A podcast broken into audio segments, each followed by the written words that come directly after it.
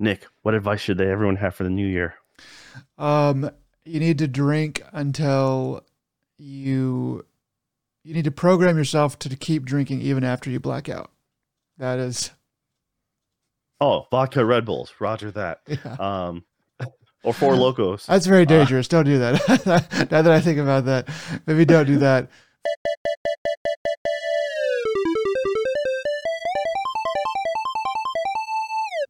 Hello and welcome to Another Dead Pixel, a podcast about video games, anime, entertainment, a little bit of everything in between.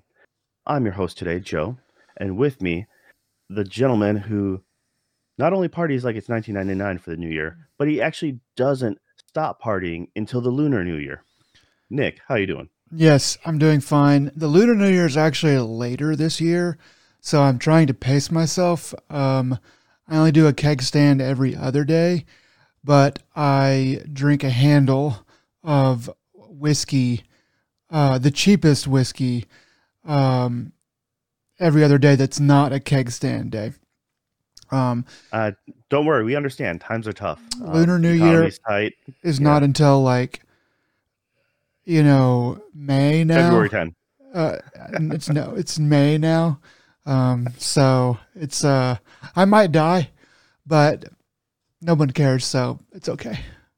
I'll say dibs on your stuff. So you know, I'm you know practically closest family at this point. So yeah, we got it. Pretty much, yeah. You could have. No, I, don't I will know. have to fight your father for your your uh, camera equipment. I understand. I mean, uh, you can have all the video game stuff pretty much going away, but uh, but yeah, he's gonna want the camera equipment back. I say um, I can show the receipt that I actually bought the uh, PlayStation. So yeah, there you go. That is true, but I did pay you for it, and there is well, that receipt. He doesn't have those transaction receipts, so but, know, he would, but he would. But he would. He wouldn't care. Um, speaking of my dad, though, he did get... Uh, so I have the L G C two I got last year, and he called me the other day. I can't remember if I told the story or not, but you're going to hear it again if I did. He called me the other day, and he was like, hey, we're going to get a new T V. What's yours? Because he's seen mine. He really likes it. And I was like, okay. And I told him, it's the C two, but they have the new one out probably. So check on that. They ended up getting the L G C three. Um, and I've been over there to watch uh, some stuff on it. And um, it doesn't look great. Uh, but I think it's because they were watching DirecTV on it. Um, and I think that was screwing it up. Because I was like, this picture doesn't look as good as mine. Um, but I asked them if, if it looks better when it like Netflix is on and stuff. And they were like, yeah. So I didn't know that would be a thing. I don't have DirecTV, but apparently I did because I heard the story last time. But you know, okay, uh, you can always edit that out. Um, no, I think it's better to reiterate. Make sure everyone knows exactly the same stories over and over again. Anyway, um, so that was a good segue, except that it was the same story again. So, what do you have going on, Joe? Uh, a blizzard, yeah. So uh, we, yeah, being uh, around the uh, greater Chicago area, uh, we got just a bunch of snow dumped on us. Uh, you know, between roughly uh, one a.m. this morning to throughout the day, but it kind of died out uh, quite a bit around like one. So that was nice, except for the fact that I had to shovel like eight inches of snow, uh, and I have a long driveway and a corner lot, so it's just like a lot of sidewalk for me to take care of, uh, like an hour and a half worth of shoveling. Good times. Uh, you know, it is the nature of the beast. Uh, but yeah, honestly, uh, the kids got to uh, have a, you know, partial day at, you know, daycare. So like they're, they're happy. Uh, they, they love the snow. Uh, they just don't really, you know, actually my son does. My, my daughter just follows his lead. He's like, all right. Uh, yeah, it was, that's cute. Honestly, It could have been. It could have been. The it was projected to be worse, and some areas did get a lot more.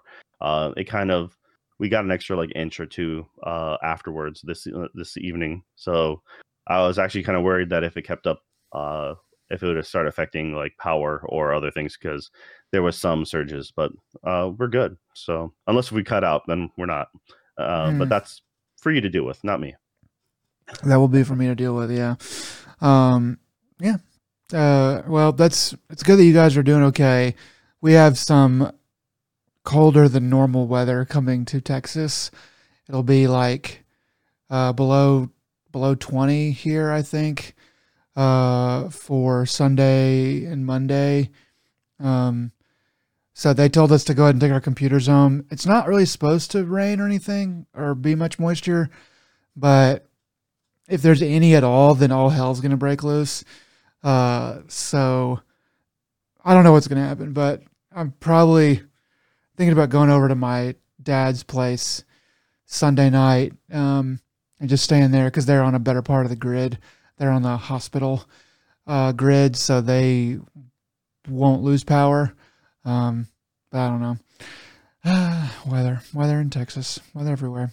Yeah, we're we're getting we're gonna get uh, sub freezing weather, uh, like our sub freezing, sub zero weather next week, uh, for like a handful of days. So it's gonna be um, real bitter. Dude, uh, but I, yeah, that's. I, I had a buddy in, I have a buddy in Kansas who was telling Kansas in Canada that was telling me that they were gonna get like, I don't even want to say the negative number that he was talking about in Celsius, but it was like insane. Uh, some.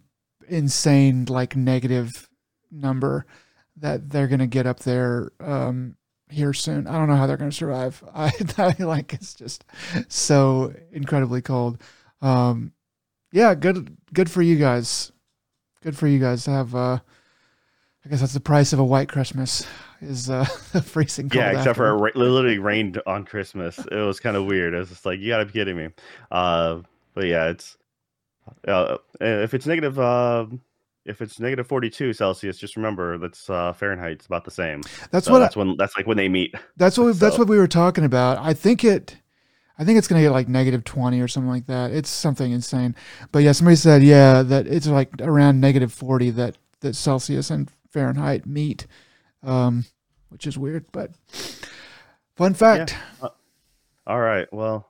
Uh, let's see. Uh, C E S is happening, but uh, a lot of that news is, uh, you know, for me, that, that mattered was a lot of monitor stuff. And so I'm just going to say uh, a lot of OLED uh, monitors coming out and be excited. I mean, that's uh, there's going to be a lot of decent tech reviews coming out on that stuff.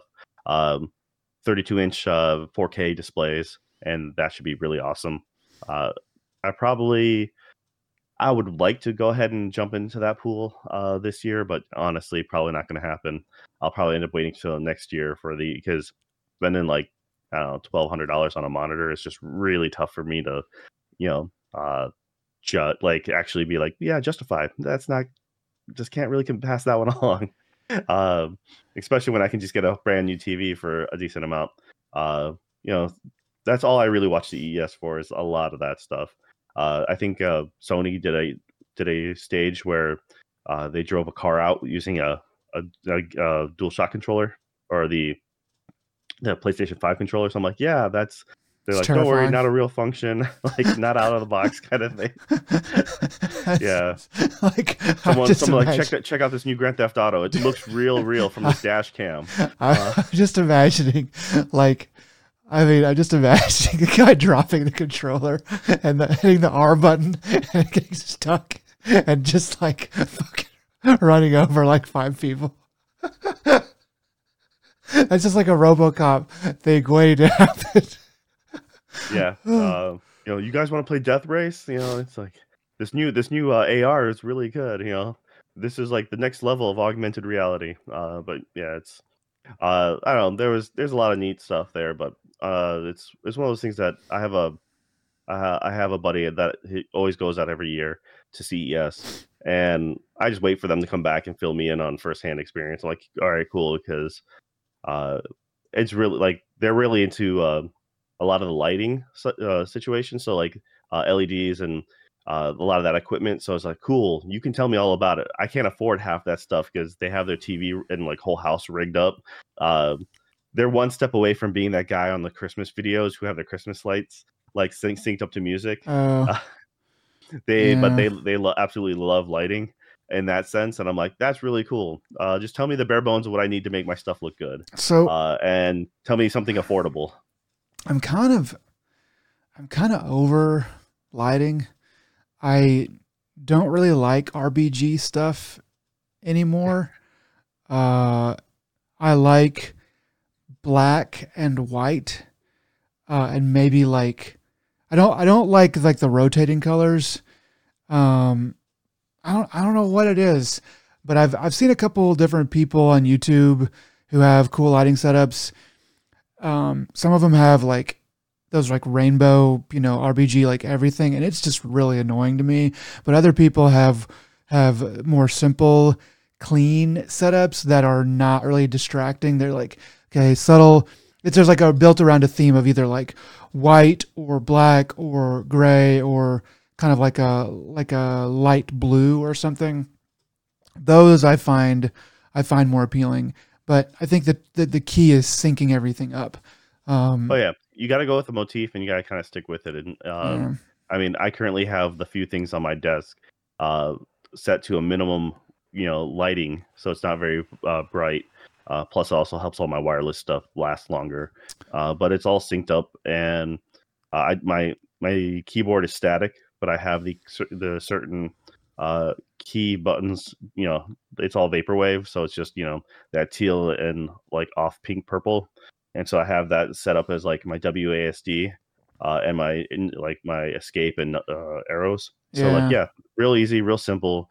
Uh you know, it's please it's a you know pleasing to the eyes but not obnoxiously in my way. So I think I'm going to shift everything over slowly to Logitech, because I mean I, I kind of hate having the mouse pad from uh from uh what's the what's the snake one um Razer from Razer uh and then I have my keyboard from Corsair and I've got my mouse from Logitech, and it's just like there's like three different sync systems and stuff. And I mean, I know Logitech doesn't make the best everything, but I like their mouse the most. Uh, and that's the thing that, I don't know, I have my hands on literally the most. So I think I'm going to, and they make everything else good enough. Also, I was looking at getting a new mouse because this one's kind of starting to go out on me. Um, they make, a, they make, I'm sure the other ones do this too, but they have a mouse pad that powers your mouse. Um, so you never have to yeah. charge it. But that's, it's, it, that's, it's ridiculously expensive. Like, you can get the same thing where you, you, they sell aftermarket pucks. Throw it, throw it in the bottom of your mouse. Uh, throw it on a dock. Uh, that's actually what I, if I would have known that wasn't out when they essentially had the five oh two, but the wireless, the wireless version, and I would have bought that like years ago. But instead, uh, because it didn't have a dock, and so you either had to plug it in via wire or buy the extra hundred. At the time, it was like a hundred, hundred fifty bucks for the mouse pad. You're I think they're about. like a hundred, yeah. Um, But you can get them for yeah, like refurbished so, and stuff. So I would probably aim for yeah. that. But I just, I, I, I don't want to, I'm just tired of having hodgepodge, a little bit of everything here and there that doesn't sync and doesn't really work. Um, I mean, it works. It's just, it's just like, I want it to be more aesthetically pleasing and fit together better. Um, more in yeah, like one uh, place. Having, having a unified setup is, is decent. Uh, that's what I have for my, my, my mouse and keyboard. And, you know, like I said, all works under one software, which is nice. Uh, though my keyboard, the the switches double actuate a little too much, and I, this is the second one I've had of this, so yeah, I'm probably too. gonna, I'm probably gonna have to manually desolder everything and then make it. Uh, I've seen a hot swappable mod that you can make, but that's just gonna take up way too much time. Uh, but for what I paid for the keyboard, I'm like, I want to keep this piece of garbage for make it work longer. Uh, yeah. But it's it's like when it did work, you know, it works really well. Uh, but yeah. yeah, all right. C E S though. I mean, like I said, a lot of fun, silly things, but nothing too groundbreaking.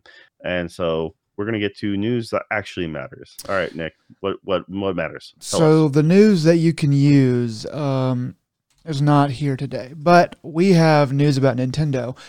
Um, Nintendo has topped Japan game sales for nineteen straight years. This is coming from, uh, Video Games Chronicle, as is all the rest of this news, because I was lazy and I didn't want to look around, and they had a lot of good news.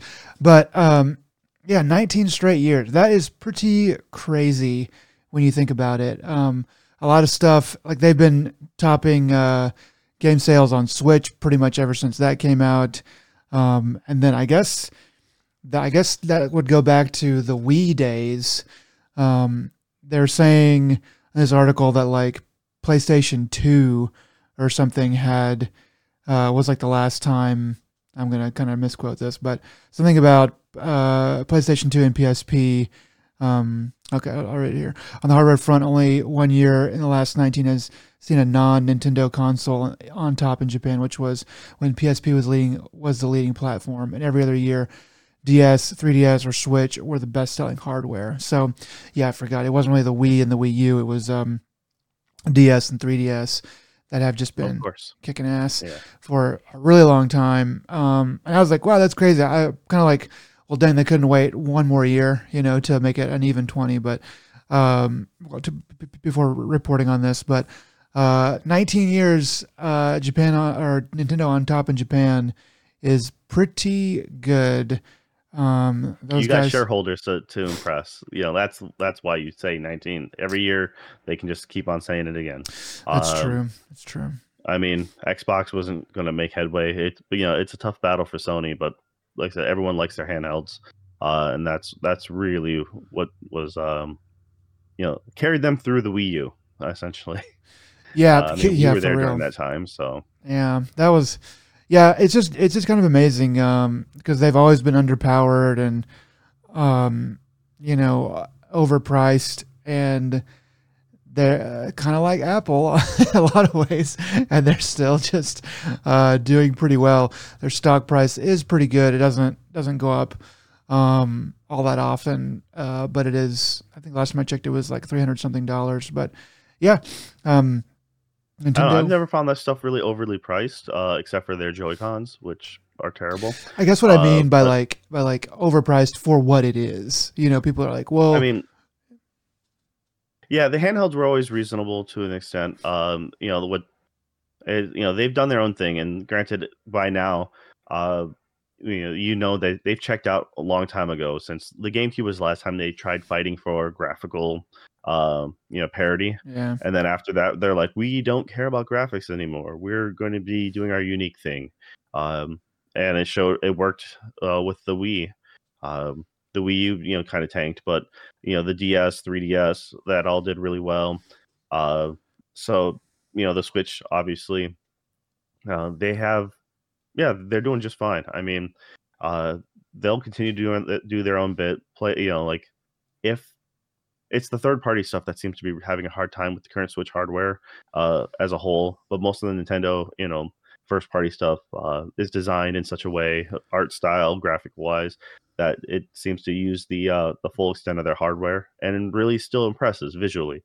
Um, but I mean, they they they know how to work their stuff, and uh, it is time for them to upgrade, um, and they'll continue to do really good. I think there's.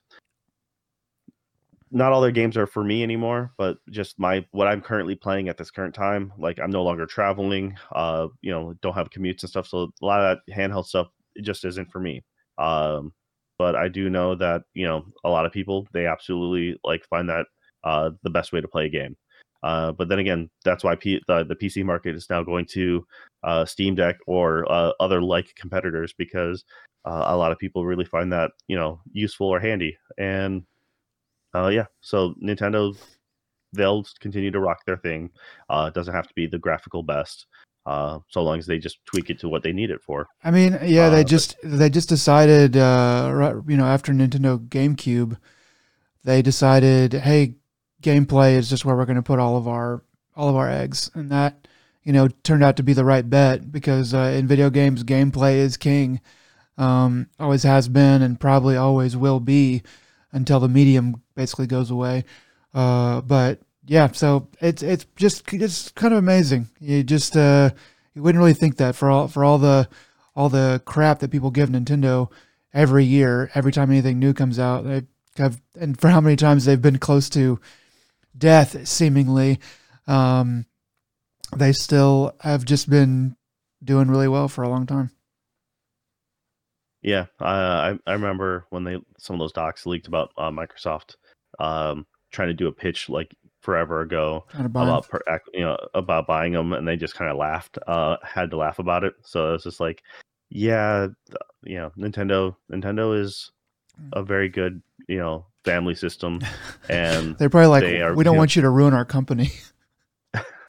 yeah, you acquire us and then you're just going to shelf us and, you know, just milk milk our main, you know, lines dry and just let us go to rot like all the other stuff they bought. But I mean, yeah, uh, Nintendo, they'll still be around. They're a powerhouse for a reason. Um, just not graphically, uh, yeah. or uh, C P U-wise, or yeah, there's there's a lot of things. But once again, they know how to craft a well well made item uh, and unique. And that's the big thing, is they really do know how to jazz things up. Uh, and their most recent games, you know, uh, Mario Wonder and stuff like that, really have proven.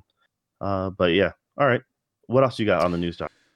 Uh, so video game related, Discord laying off seventeen percent of its workforce.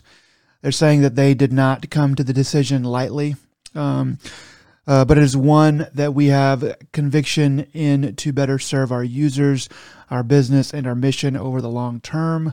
Uh, this was by uh, C E O Jason Citron. Uh, yeah, so th- there's uh, there's more, but that's kind of the the crux of it.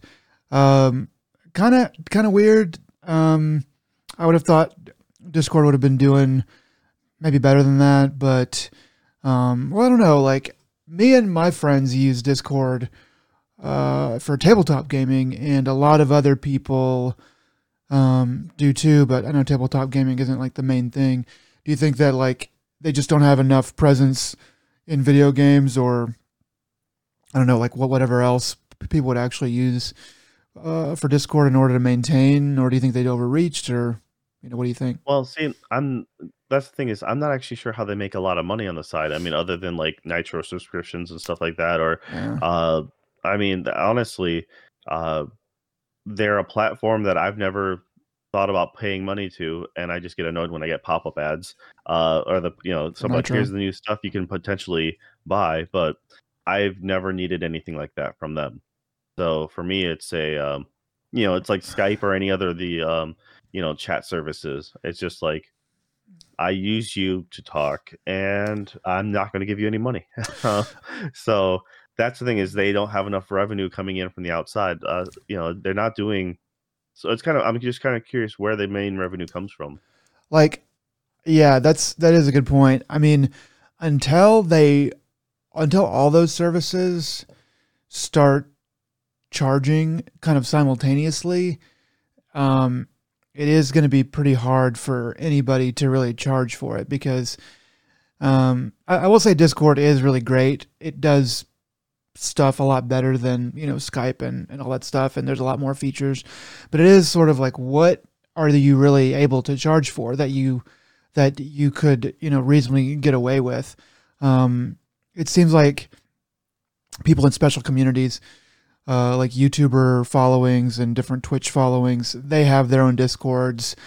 That might like that would be a place where where you could maybe make some money. But I mean, how many people really need to be in those communities? Um, well, you bring up, but like I said, that goes back to the problem you brought up before. Unless if everyone does it, you know, simultaneously, the moment you try to tear off your systems and be like, hey, uh, you know, for content creators, uh, join, like if you want your community to have uh, access to some other special features, uh, you're going to have to sign up to Discord Plus or Premium or whatever you call it, Platinum. Uh, but the moment you start charging for that stuff, some other competitor is going to be like, well, we offer that same thing. Maybe not as good, but we offer it for free. Same. And then everyone's just going to jump ship. Yeah, it's, it is a weird problem. It's like, how do they make money? How do they make enough money? How do they expand? Um, I guess you just kind of keep inputting new tech and stuff like that, but uh, it is it is sort of a weird thing. But they, they they do say in this article that that they grew quickly and expanded their workforce, increasing uh, five times since twenty twenty. So maybe they just kind of overreached. Maybe they thought that they there was going to be more demand for it. Um, I, I imagine if they started really expanding in twenty twenty or twenty twenty-one. Those were, you know, COVID years, maybe a lot more people online at home. And when that ended, uh, maybe a lot of Nitro subscriptions went the way of the dodo, and uh, they just uh, were like, oh, we're not really making uh, enough new sales to merit the seventeen percent of our workforce. Um, yeah. But yeah, I know a lot of companies also said, hey, uh, we're actually paying for an office, so COVID's more or less done with. you'll all get back to work. Uh, and like I have, I know a few people who have who signed up with companies because they're like, yeah, work from home uh, two or three days a week. And then they're like, yeah, now you don't get to work from home. That's just no longer a company policy. Uh, that and enough people uh, abused it essentially or got caught not working. Uh, so, you know, those people ruined it for everyone else. But at the same time, they're still paying for office power, you know, the the infrastructure. So they're like, they're, this is just going to waste if no one's here. Um, and they have to have an office to have like uh, companies have to show, have a facing uh, company to show. And then if all of a sudden someone comes to the office, why is all why is the whole place empty or like half empty? It looks really bad. So that's kind of um, another thing. Hey, you have to have something to sell to show this is our team. You you can see all the people that would be helping you. Uh, so yeah, I can I can see that with everyone going back to the offices now, or at least a lot of people. Uh, you know, the use of Discord probably plummeted quite a bit. I think a hybrid system for, you know, for in-office versus at-home work is probably probably the best, uh, at least, you know, after you're no longer a, a newbie in the industry that you're working in. Um, I would be hard-pressed to go to a new job that didn't at least offer, you know, one day every certain period of of at-home work now, because it's just like the, everything's on a computer, everything's over email and, and Teams chat. So it, it can all it can all be done from pretty much anywhere, um, at least the stuff that I do. So, you know, like it's like that, that kind of thing, just kind of getting off on that. I just I just don't see a reason to have to go into the office like every single day. It's not like it's not like I'm not going to do work, but like, give me the work that you need me to do and I'll get it done. Um, if I can do laundry on my bathroom breaks, then, you know, that's, that's that much better. So I don't have to do it on the weekend.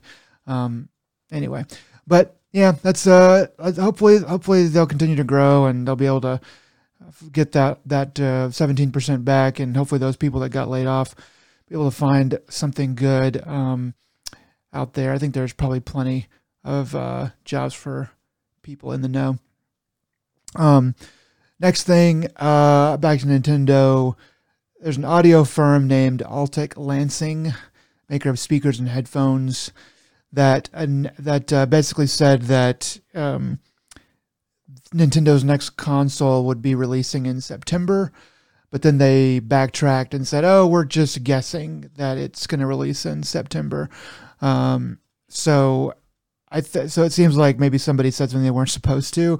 Uh, and then, uh, the P R, the P R at that company woke up and, uh, decided to, uh, make a correction. Uh, but I mean, it can kind of make sense. I thought we were supposed to get Switch two, um, in March, but I guess that's not, that's not the thing, or would, would I'd never, uh, they've never confirmed anything. I remember hearing uh, spring, that like, okay, it's going to be spring, but, uh, which I thought was weird, which is why I remembered it.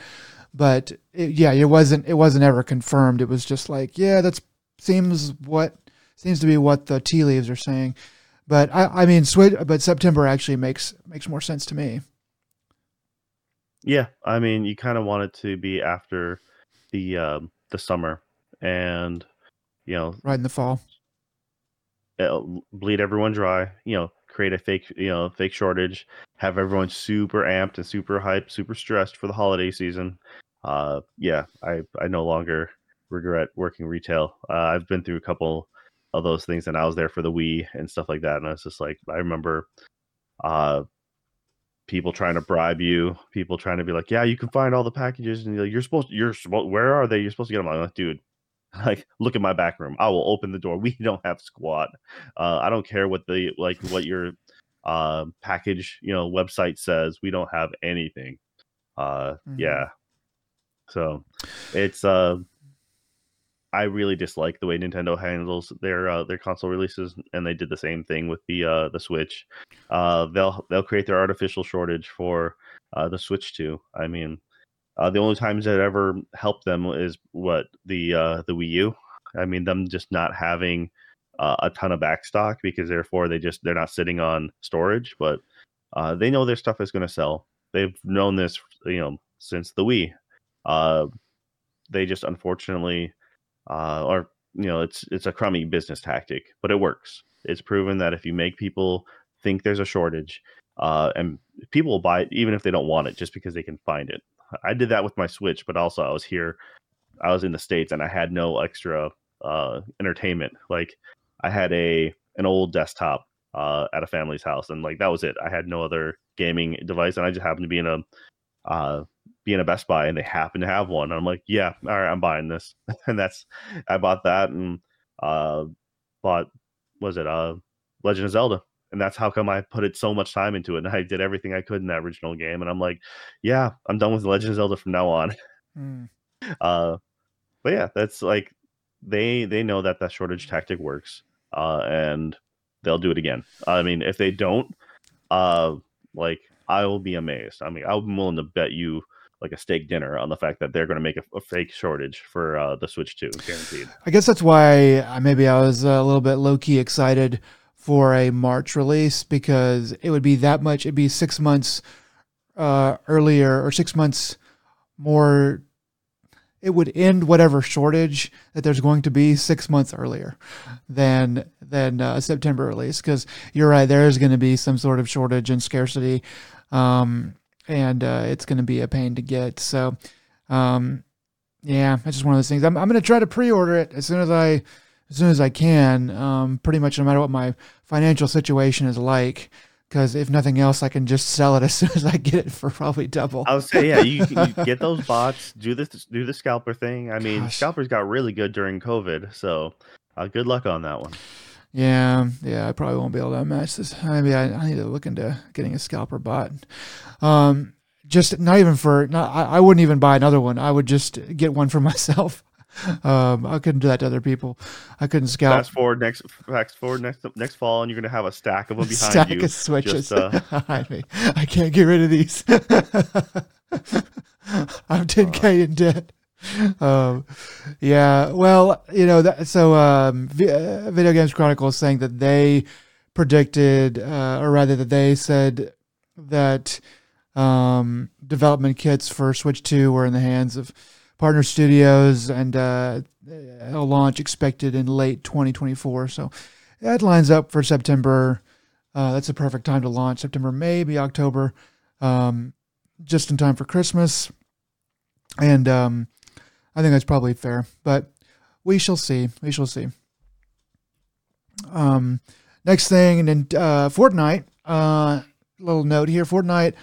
Uh, playtime on consoles last month topped Call of Duty, E A Sports, uh, F C, uh, G T A five, and Roblox, and Roblox combined. So Fortnite is back. They're saying it's due to season O G and new experiences like Fortnite Lego. Um, so people are back playing Fortnite. Um, not that I really care, but I thought I was like, oh, okay, Fortnite is uh, cool again, I guess. It's uh, to the to my knowledge, it's never went away. Uh, I think it was. I think it was uh, languishing or not languishing. I think it was. Uh, I think it was uh, some of the, the play time and all that stuff was, was falling off for for a good little while there. I don't, I don't remember how long, but I remember kind of hearing, "Hey, people aren't really playing Fortnite as much anymore." Um, but I figured they'd be back sooner or later. A big a game that big is uh, not going to be gone for very long. All right. What else you got? Um, more Nintendo. This is the last Nintendo, I promise. Uh, this is interesting to me.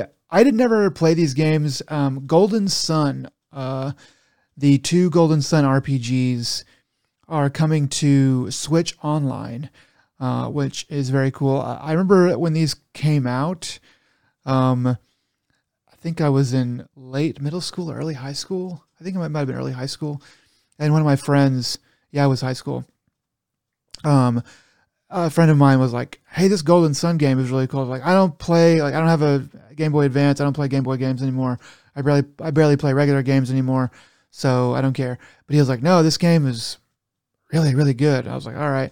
Um, and since then, I have, uh, I have looked into it a little bit. I watched a couple of YouTube videos on kind of the the glories of Golden Sun.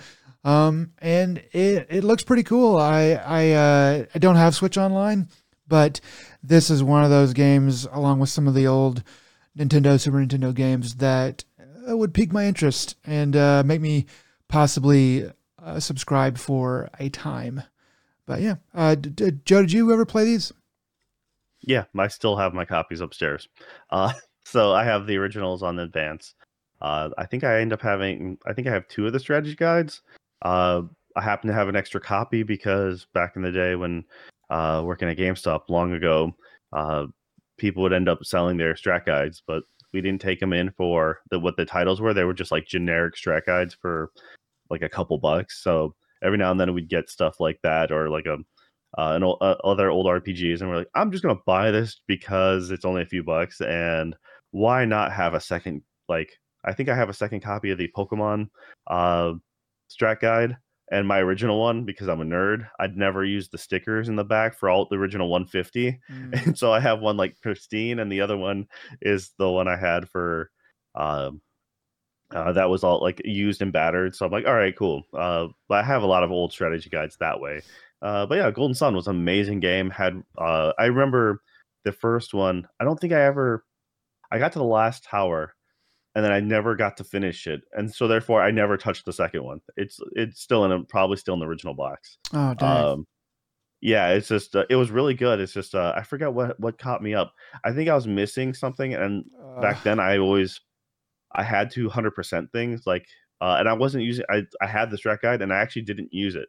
Because I remember uh, one of the puzzles was something you have to find, and it's one of those things that not not quite obvious, and it takes you a little bit. And once you once you figure the trick, you're like, oh, that was it, you know. It's but I remember having to double back through a large portion of the game to find the missing thing that I like. I needed to continue.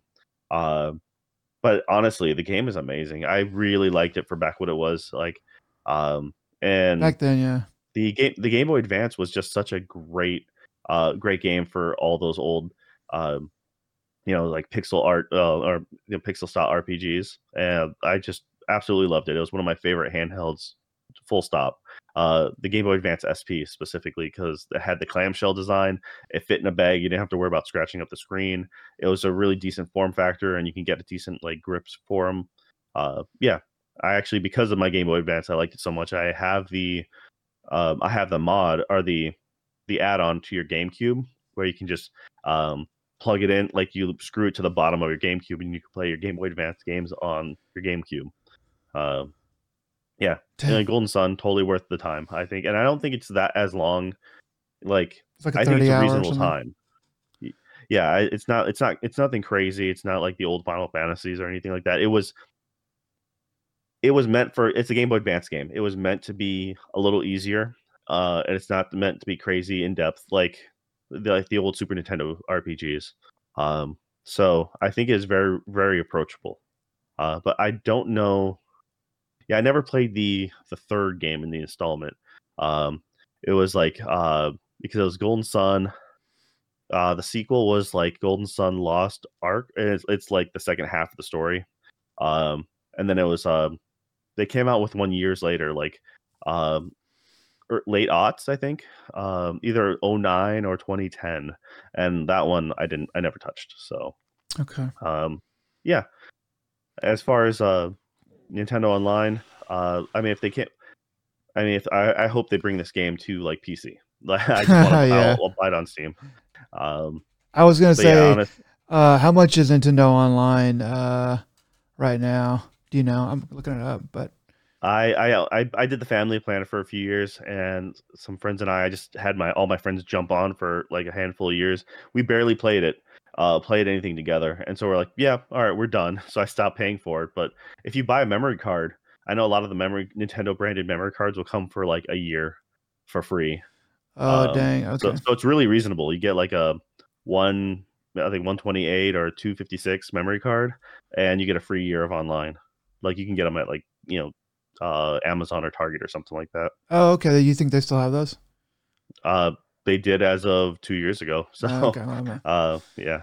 Well, that's okay. Yeah, I'm looking at it right now, and yeah, there's two tiers. There's a twenty dollars a year and a fifty dollars a year, which isn't bad even at fifty for an individual. Um, But well, that's right. The fifty, the fifty includes um like Sega Genesis games, and I think maybe some Nintendo sixty-four. So sixty-four um, is where that starts, and then Game Boy Advance, uh, and then there's a bunch of other kind of like I don't really know, like Mario Kart Deluxe, Animal Crossing, Splatoon Two, Sega Genesis. Uh, okay, so, so Sega Genesis is in there too, but but yeah, so fifty bucks a year. That's less than ten dollars a month, or that's less than, uh, you know, that's like less than six dollars a month, I guess. Um, so not not too bad at all, um, really. But they're really not giving you all that much. But still, I mean, if you need to catch up on those old games, and uh, there's a kind of a long long list of stuff uh, when you add it all up that is pretty decent. Um, and then and then it's eighty dollars a year for the expansion pack for the family plan. So um, that's, you know, that's pretty cool. You could share with, with with a bunch of people. I think family plans are, are pretty cool for, for um, most, most stuff. It's like, it's kind of a nice little gift that you can give people. Um, that's pretty much what I did is um, because of during the, um, the fall season, we have quite a few friends who are uh, October, November birthdays. And that's exactly, I'm like, all you guys, like I had the family plan. Here's, here's the, inf- give me your information. We will sign you all up. And that's, you know, they rode on that one, like I said, for a couple of years. And it was nice to have some of the, the old Nintendo. This is, we stopped before the, um, the expansion came up, or the, uh, the upgraded path before Sega Genesis games and stuff. So it was just Nintendo, Super Nintendo. And it was fun. Uh, we did a little bit of Mario Kart and uh, I forget like one or two other things, but it was just, yeah, we really hardly ever used it. And, Uh, after my second year ended, where I'm like, I'm just not going to renew it, uh, and no one seemed to, no one ever really seemed to care. Yeah, so, you're kind of done with the Switch uh, as it is anyway, so it seems like it seems like it's probably the the the, the smart thing for you because it just wasn't really doing it for you anymore. I think the Switch two, when that comes out, they'll they'll have better like uh, integration for like uh, wireless devices, headphones, stuff like that. Uh, because when you know, I think a lot of their their their gaming infrastructure will, should be a lot better. At least you hope. It, um, it, you you would have expected them to have that set up for the Switch, but for some reason they're you know they're always behind on that stuff. So yeah, uh, but they I, should have learned from their mistakes, and that way you don't have to comfortably use third party apps in order to communicate, like Discord. I mean, it's uh, not going to be as good as like P S five or anything like that. It's, it's def- definitely not. But if it's as bad as the Switch One, then it, that would be egregious. I, I'm sure it'll be better. I, like I, I'm, I'm with you, but, but, uh, but man, I, I have, I, I am, I am pessimistic that it will be, you know, anything that we would actually be okay with. It's probably going to be pretty, pretty meh. Um, I don't know how they're going to screw it up, but I know that, that it's, it's not going to be, it's not going to be great because Nintendo just doesn't really do those kind of things very well. Okay. Anything else that you got? Oh, yeah. Um, a couple of things we can run through here. Konami's Rocket Knight and uh, Felix the Cat games are getting modern re-releases. So that's kind of cool. I'm just kind of wondering, I mean, Konami does stuff every once in a while, and it's like, oh, they're still a game company. You know, they've been making games again for a little while. Um, and it's just nice to see that uh, that the company that makes a lot of those old good games is still trying different things and stuff like that, because for a long time we were worried that they were just going to quit making games. Um, but if you look at their recent uh, re-release of uh, Metal Gear, and that's kind of hot trash in a lot of ways. You're, in fact, you're better off in a lot of ways playing the uh, was it the Xbox three sixty uh, or the Xbox like the that collection? Yeah. Um, so that's kind of messed up. The They did come out with, I remember them re-releasing uh, Rocket Knight a while ago.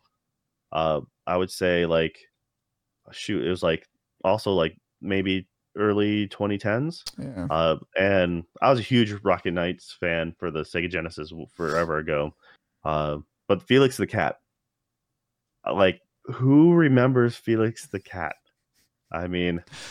I th- I remember playing Felix the Cat. Uh, I remember it not being uh, particularly good, but I remember I was also a very small child, so it could have been great, and I just wouldn't have understood it.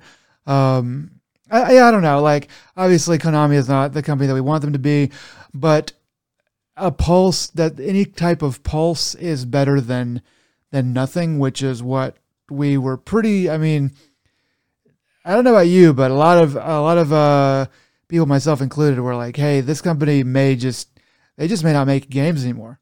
They have no, they, it's not lucrative for them. You know, they have more money in other places.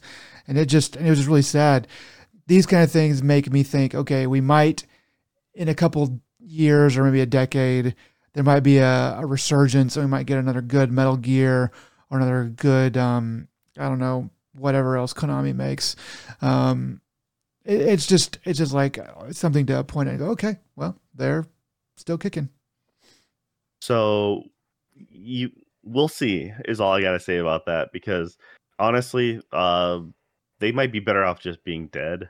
Uh, and uh, if they keep on coming out with re- releases and like making subpar crap of their old properties, it's gonna be like uh, that. It's, I mean, it's it's like that's just gonna happen. Um, that that I think is like, yeah, that's not great, and I'm not gonna go buy it, but it at least shows that they are trying and they're thinking about games. Whereas, that is not, that is the exact opposite. If you're, if you come out with the Metal Gear Master Collection and it's, it is worse than your like original things that you're trying to remake, uh, it comes out as a worse frame rate and it's coming out spotty as hell. You, that is not how you, um, what that shows is it shows that you have I P and you're going to milk people's nostalgia and the ignorant people out there who are like, I remember playing that game, and don't follow any news media or anything like that. Don't look at really reviews. And you're like, I just remember liking it uh, forever ago on a, since, uh, a console that I no longer own.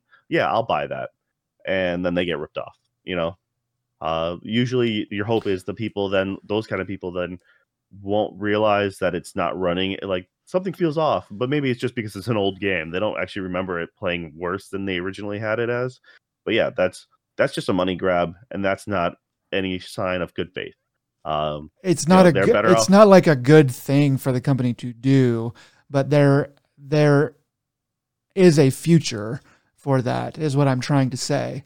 Like if they just Funny stop making, if they just stop making games, then like you're never gonna get, then like you're never gonna get a Metal Gear, good or bad. You're never gonna get uh Um, Silent Hill. I mean, like, I like that's coming back. They're they're trying. It's not great. I'm not going to buy any of it if it's not good. Um, but it's better than, like, it shows that they're they're at least trying to make something more than a pachinko machine. Uh, and if so I think that's die, something. Then you can at least sell the properties separate, and then you can buy. Then someone else can buy a la carte. But, th- but they're not. Uh, but but they're not. I mean, it would be it would be great if they sold their I P. It, like that's probably the best of all of all worlds. If they sold it to Capcom or to, to Nintendo or, or somebody else, that would be the best possible world. But they're not going to do that, um, and they're not. And I'm pretty sure that they're not in any danger of insolvency or bankruptcy or anything like that, because they have pachinko machines and they have the other stuff that they have in Japan.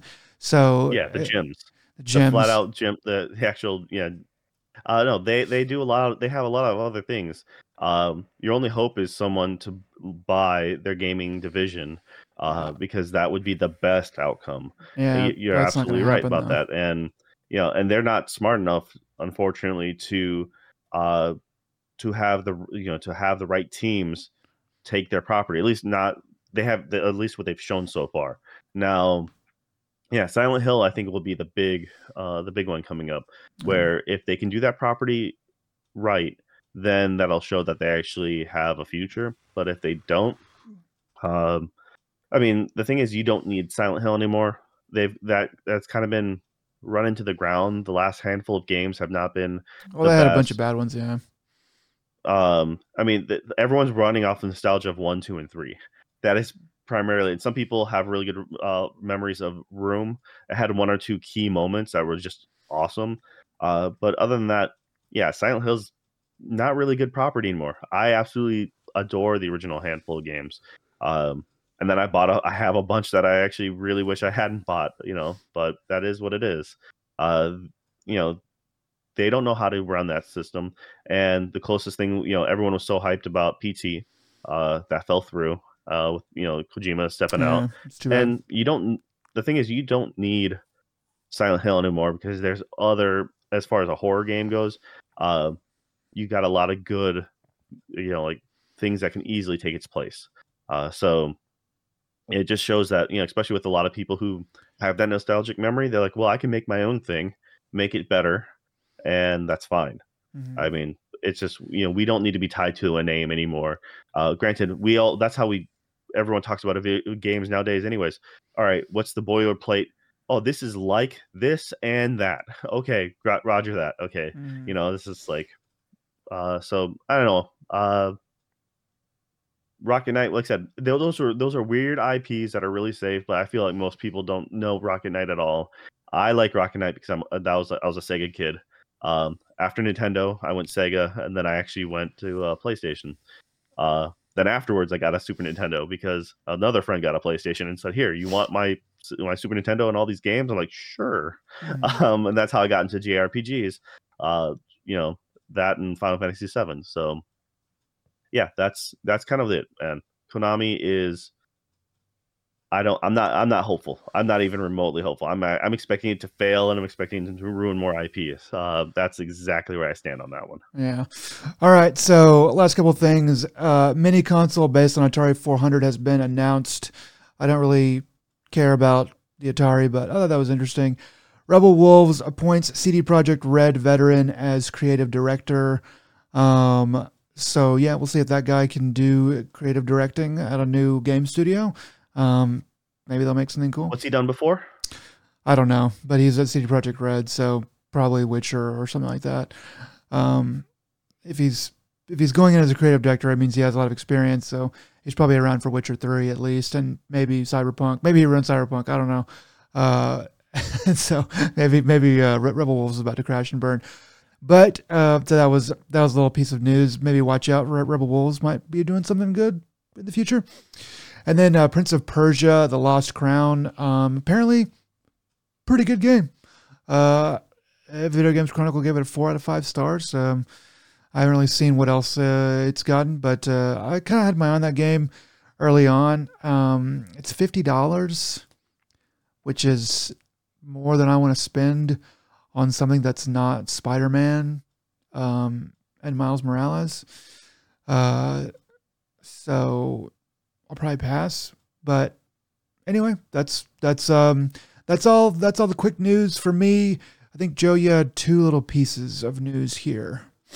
Yeah, so I don't know if you had a chance. Uh, you were talking about the last uh, podcast how you're kind of interested in the uh, the Tekken coming out at the end of the month. Um, so Tekken eight had uh, officially. Uh, they released a um, the official story so far, and it's a pres- it's a five minute thing that's presented by Brian Cox. Uh, he's uh, I remember him best from like X-Men. He played um, Stryker uh, in X-Men Two. Okay, uh, but he like long storied history of um, uh, voice acting and, or some, you know some voice acting, but a lot of acting you know, roles. But this this that's how I know him most as. But yeah, it's literally. Just explaining the, the story of um, Heihachi, uh, Kazuma, and Jin, just all three of them and their whole family history up until from Tekken one to seven. Uh, and it's great. It's actually really well done.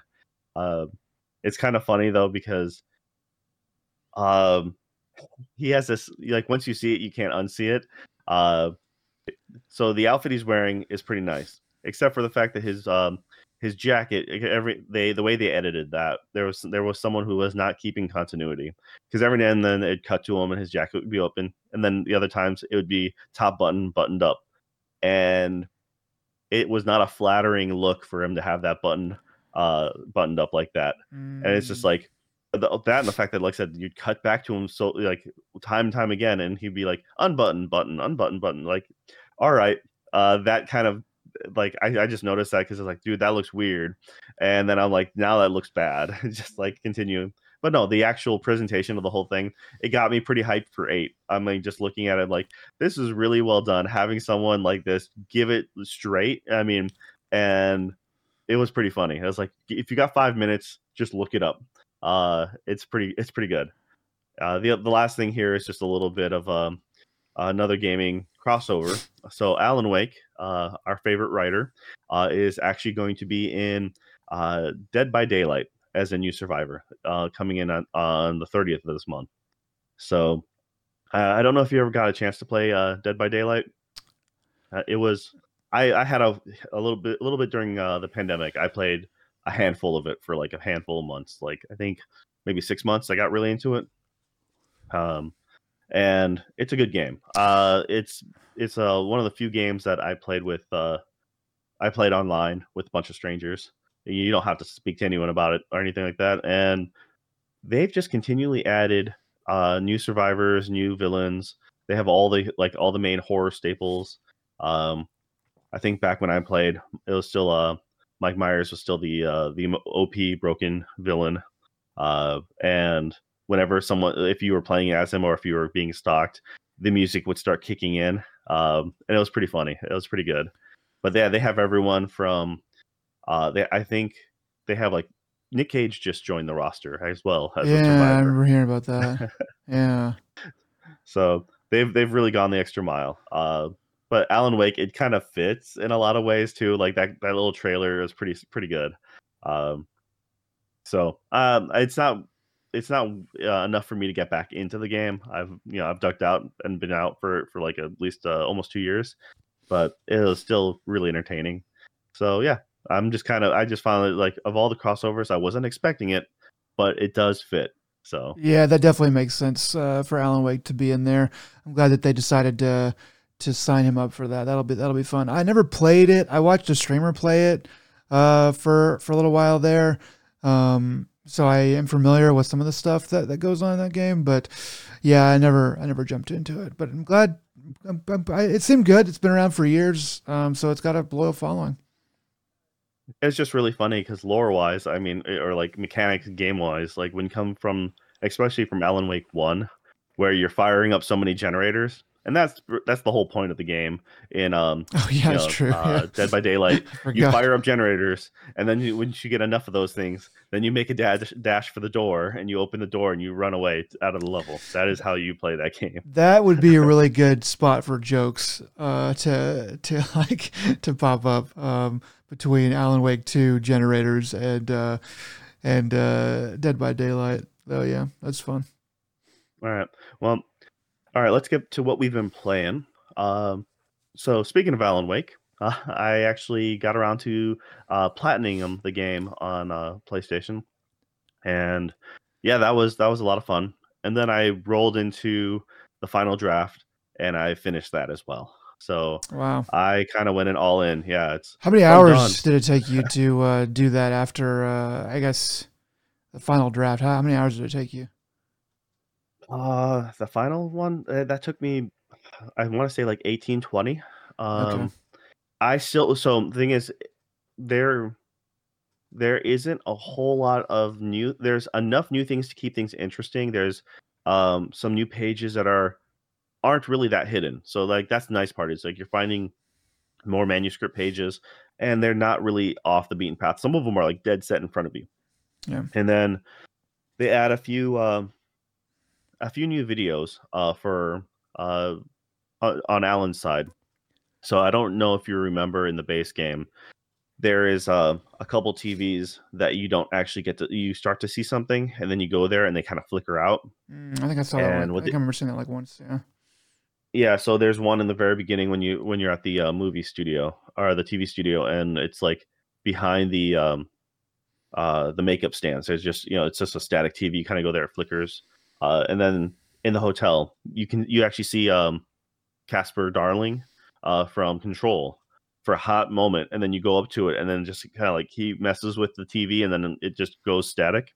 Well, the Darling bits, there's actually two. Of, no, I'm not spoiling anything. There's, there's just two of them, uh, and if you know where they are in the base game, you go to them. You can actually there's something there's a treat for you.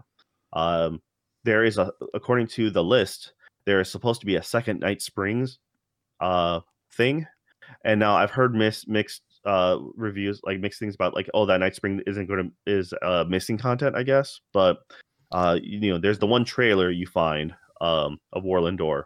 And then there's supposed to be a second, there's a list, there's an empty spot for number two. So I'm not sure. I wasn't able to find it.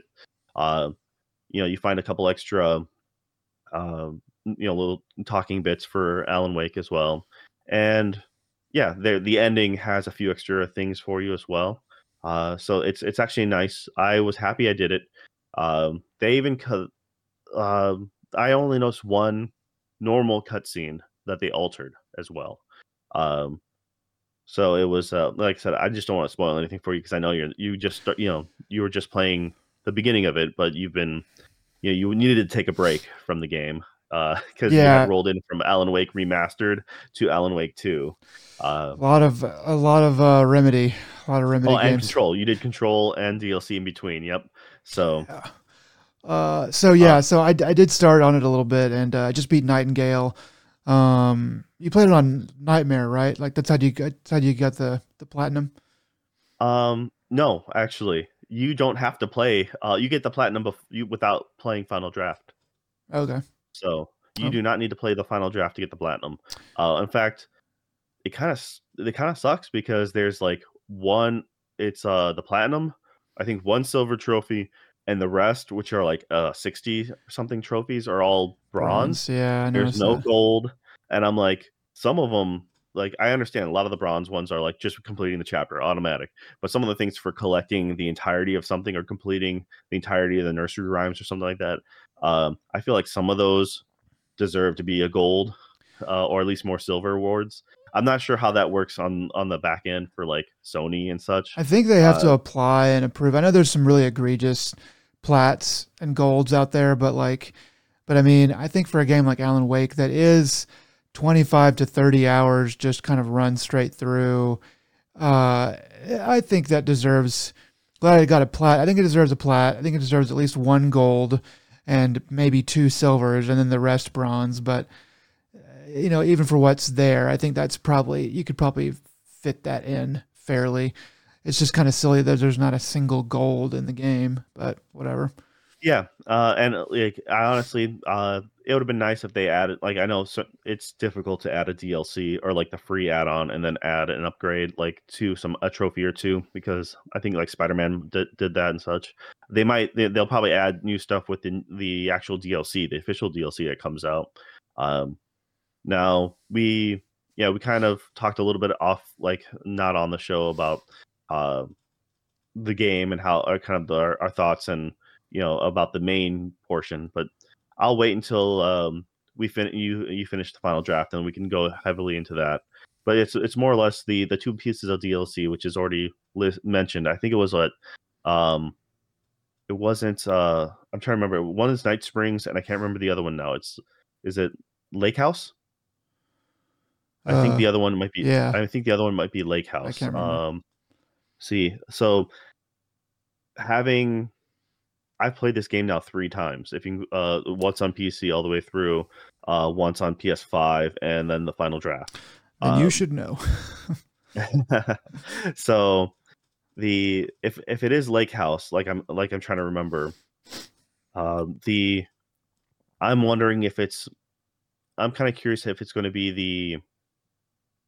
Kind of what happens to Estevez, uh, the the member of uh, the F B C. Uh-huh. Uh, I wonder if it's like.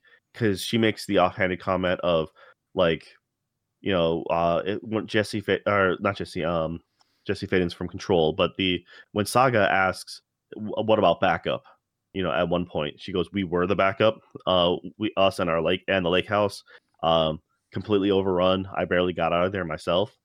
And oh. there there is a a bit in the Alan Wake portion where if you go to a train car and you type and you put in. One of the scenarios, uh, you'll hear Estevez's voice over the walkie-talkie, uh-huh. um, and so that's like that's the you know there's a little bit in there. So I'm like, all right, I'm wondering if it's maybe what happened to her during that event, possibly, or well, you could just. I was gonna say, I'm trying I, to figure out story-wise. You know? I just know that that that actress is is not super famous, but she's fairly famous, and she did a really good job uh, with her lines um, in in in the game. So. Uh, with a like a tidbit like that, and kind of knowing that she's a bit more of a well-known, more well-known actress, it makes sense that you would have uh, that you would play as her, um, pretty much as like a Saga clone, uh, but at the lake house. That'd be pretty cool. I'd be I'd be in for that. That sounds that sounds really awesome. Um, but you're probably right. It probably is going to be a lake house um, kind of backstory uh, flashback to what happened there. Yeah, and yeah, it's very slight spoilers, uh, but I like I said, I think uh, Night Springs is going to be about, you know, uh, Warlandor, and at one mm-hmm. point towards the end of the, you know, this isn't really this isn't a spoiler. They just it's just kind of a a theory or a hint, uh, or at least I feel like it, it is. Is Saga uh, opens a door, and it kind of does a spinning camera angle, and you see stars, which yeah. is reminiscent of the Twilight Zone or um, Night Springs, right? Uh, so. I think that might be like a good spot for them to cut into uh, the whole uh, Night Springs aspect, and they, they allude to Night Springs a couple times throughout the show, through through some of the um or through the game, through some of the writing and manuscript pages. So, um, I, like I said, that one could be Saga entering that. It could be Alan as well, uh, but I think that'd be I can see it focusing mostly on Saga and her storyline. Um, But the lake house, I'm just, I'm kind of curious how they're going to do that one, or if it's like maybe an after the fact thing. Um, you really should finish. Uh, it's like there's there's a couple key key things that are fun, and like I said, most of the people, like when I tried finding lists of anything of like, oh, what has been all added from the final draft, a lot of people, for example, skipped over the um, uh, would skip over the Darling Casper Darling videos, and almost no one mentioned the second one. Um, and so, you know, when the, you know, it's like, keep your eyes out for peeled for those, um, hint is they're at the hotel. Yeah. Um, you know, and so just, you know, because at that point you want to kind of speed run. You're like, yeah, I know, I know how things are going. Uh, but I still checked a lot of things out, and I still I, think I missed like one or two things. Well, like, uh, I want to get I, everything. I just, I want to get everything and then just watch it. I don't want to really piecemeal it. I want to get everything and then just kind of peel through it, like, like uh, as like uh, after I'm done with with um, with collecting it.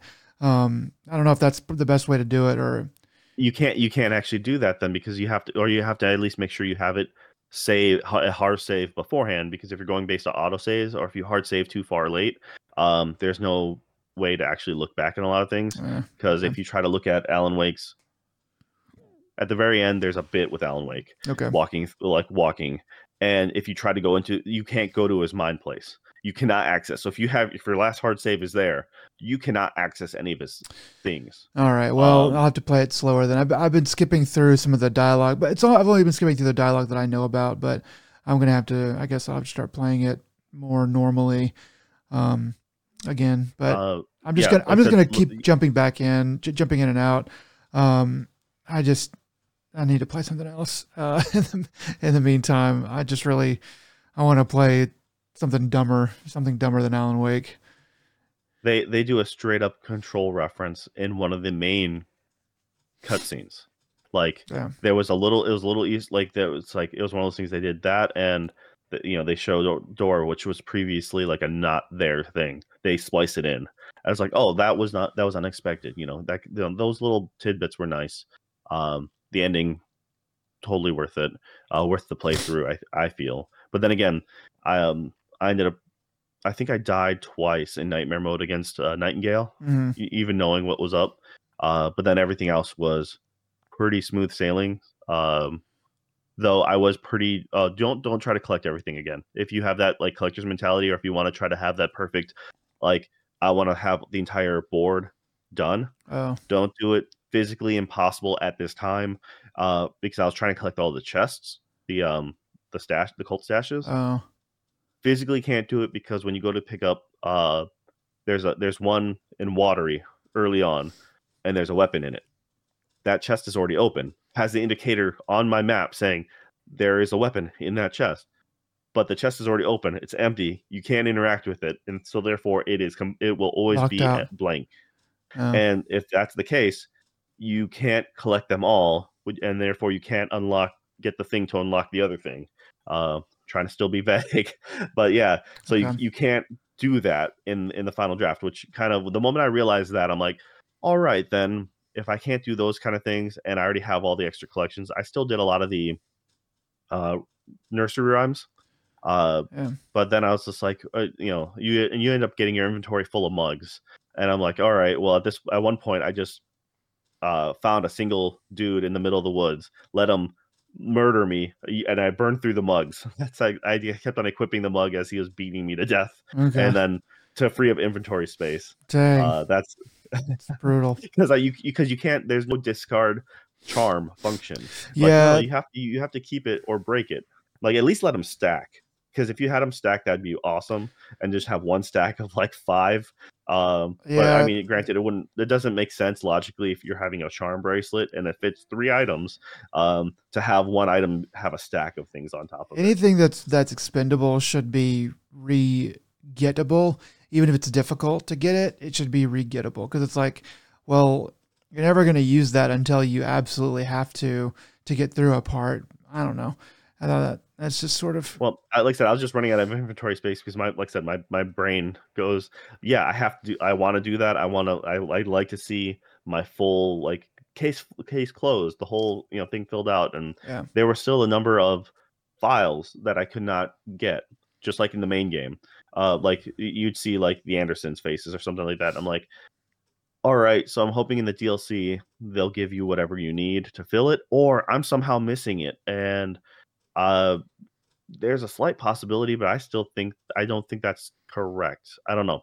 Uh, I have not seen anyone do like a perfect run or anything, and I haven't done enough research into it. But I was, like I said, I I played this game a lot. I really do like it. So much easier on the PlayStation, uh, just using the controller. Uh, and I the, visually, it's better for me because I'm playing it on an old, even though it's old, an OLED T V from like twenty eighteen or something. Yeah. So.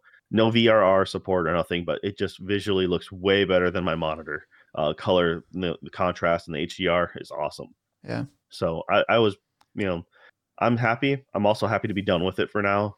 Uh, I'm excited about D L C, and I'd like to see where it goes from here. Uh, but yeah, that was one of the that was my big thing. I did that. That's how I celebrated the new year.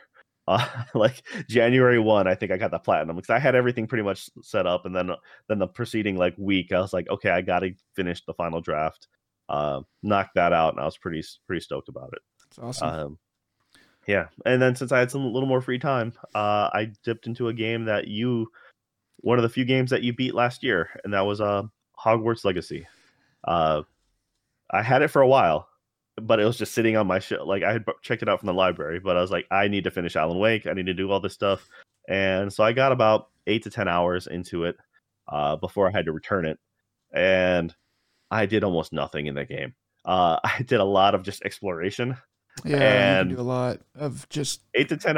Yeah, eight to ten hours. Did a lot of in, like finding things, and uh, I think I ended up. It's like, yeah, you want to eventually. It's like you want to go to herbology class. Recommended level three, and I'm like, I'm level seventeen. I think I got this. Yeah, that game is uh really is surprisingly fun. I mean, I guess everybody knew it was going to be pretty good, but it um it, it is just a good time. There's the the combat is all right. Um, it's not amazing, but it's it's it's pretty dang good, and um. There's like the it's all voice acted really well, and all the backgrounds and all the little things they can have you do and collect. It's just a good little game, man. Um, I, I really I really enjoyed my time with that uh, quite a bit. Um, I think I rushed through that kind of to get that was kind of early on in the year, uh, but I feel like I rushed through that to get to either Zelda or Diablo or something else was coming out soon. Um, but yeah, so uh, yeah, I'll be. Uh, Um, I've actually kind of had a hankering to play it again, but um, I'm I'm not going to because there's other things that I would like to play and need to play more. Um, but uh, I did it has come back in my mind uh, again recently. Apart from from you talking about playing it and wanting to play it, um, it is it is a good game. Yeah, uh, I just there was the only thing I think like we really would change is the. Yeah, the combat is a little wonky. It's a lot of stance dancing kind of thing. Like, okay, this color, you know, like you match, you know, color to color to break shields, and it's, it's it reminds me of a like a worse version of um, something like Ghost of Tsushima, at least, you know, because certain mm-hmm. enemy types, you're like, okay, you know, instead of having different enemy types, you just have them de- depicted by enemy colored shields. Um, but outside of that, that was like, you know, I wish they kind of explained a little bit more of the, uh, there's a, what was it, uh, Revelio spell to reveal like hidden objects, or uh, I kind of wish it lasted longer. And it yeah. like, I wish it also like doing that. triggered. Yeah, and I wish it triggered the um the the pages. Like you find you find um information about things everywhere. I am standing right next to it, but my camera's not facing directly at it. Oh yeah. And it doesn't it doesn't go off. But then I turn one I turn like ninety degrees looking at it, and then I use it. I can see it a pop up, but then it fades. The reason why is because I'm standing two steps behind two steps too far back. So I have to step up right in front of this like ghost page, do it again, and then it pops up, then I can actually collect it. I'm like, no, if I'm in the vicinity, it should automatically pop and it should say, hey, it's right here, dude. I do remember um, some annoying like camera stuff and Revelio stuff having to yeah you were you, you constantly it. spam that button, and yeah. I'm like, this is uh it, there's so many micro things to collect, but because of that, I like I said I got I leveled up so hardcore at the yeah. beginning of that game, and they're just dropping loot that I'm like, I shouldn't I feel like I shouldn't be getting this, but like, yeah, legendary armor of like, or like, and of your level, because it all scales, it seems. Yeah. So I was like, you know, thirteen, like legendary thirteen defense, you know, thing. And I'm like, okay, I'm literally in the, like, not even like the first two classes of the game, and yet you're giving me this legendary armor. I'm like, that feels kind of broken, but okay. Uh, I did, I did enjoy some of the puzzles, trying to figure them out early on.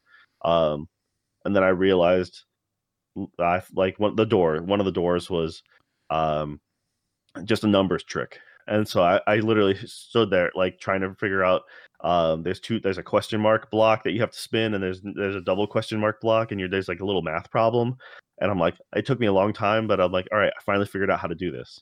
Turns out there's an actual another door that just you find a loose page, and like, here's the equation, like here's uh, like I like line for line the thing you need to know, and it's a short it's a cheat sheet. And I'm like, dang it, if I had that cheat sheet earlier, I would have been able to unlock these doors way sooner. But instead, I had to I literally stood there, um counted out the spaces in the door, looked at the triangle problem, and I'm like, all right, there has to it has to miss, make sense. And I was like, okay, I found out that what I made a mistake on, but it took me like fifteen twenty minutes to to do to figure it out. Yeah. So yeah.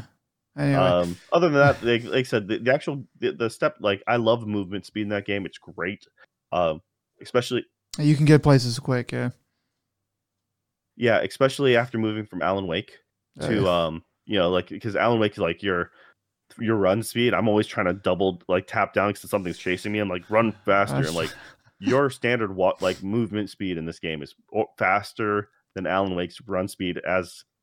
And then all of a sudden you're like, you hit the thumbstick and you're like, oh, you are sprinting now, like full on. I'm like, this is nice, because that's a huge castle, and it really does take some time to get through it. Yeah. It's so the map cool. sucks. The map is like to, to click on the different like yeah. shortcuts. Yeah. Like that was terrible. The map does kind of suck. Uh, yeah. It's kind of cool when you really start to get to know the castle, and you know where you are, where you need to go, and how you need to get there. Um, it does take a while, but once you kind of have that, you're like, okay, this is pretty cool. It feels like, I don't know, like if you went to a big high school, like I did, it takes, it takes a couple, it takes like a week or two to, to really get familiar with like the whole grounds. But like, once you do, I don't know, you have a, a sense of control over the world. And that's a, that's a cool little feeling that they, that they're able to do that uh, in that game. But yeah. What house did you play as? Hufflepuff. Okay. That's what people say that um, I am. And that's and that's what people that's one of the I've done a couple of those like, which house are you kind of things.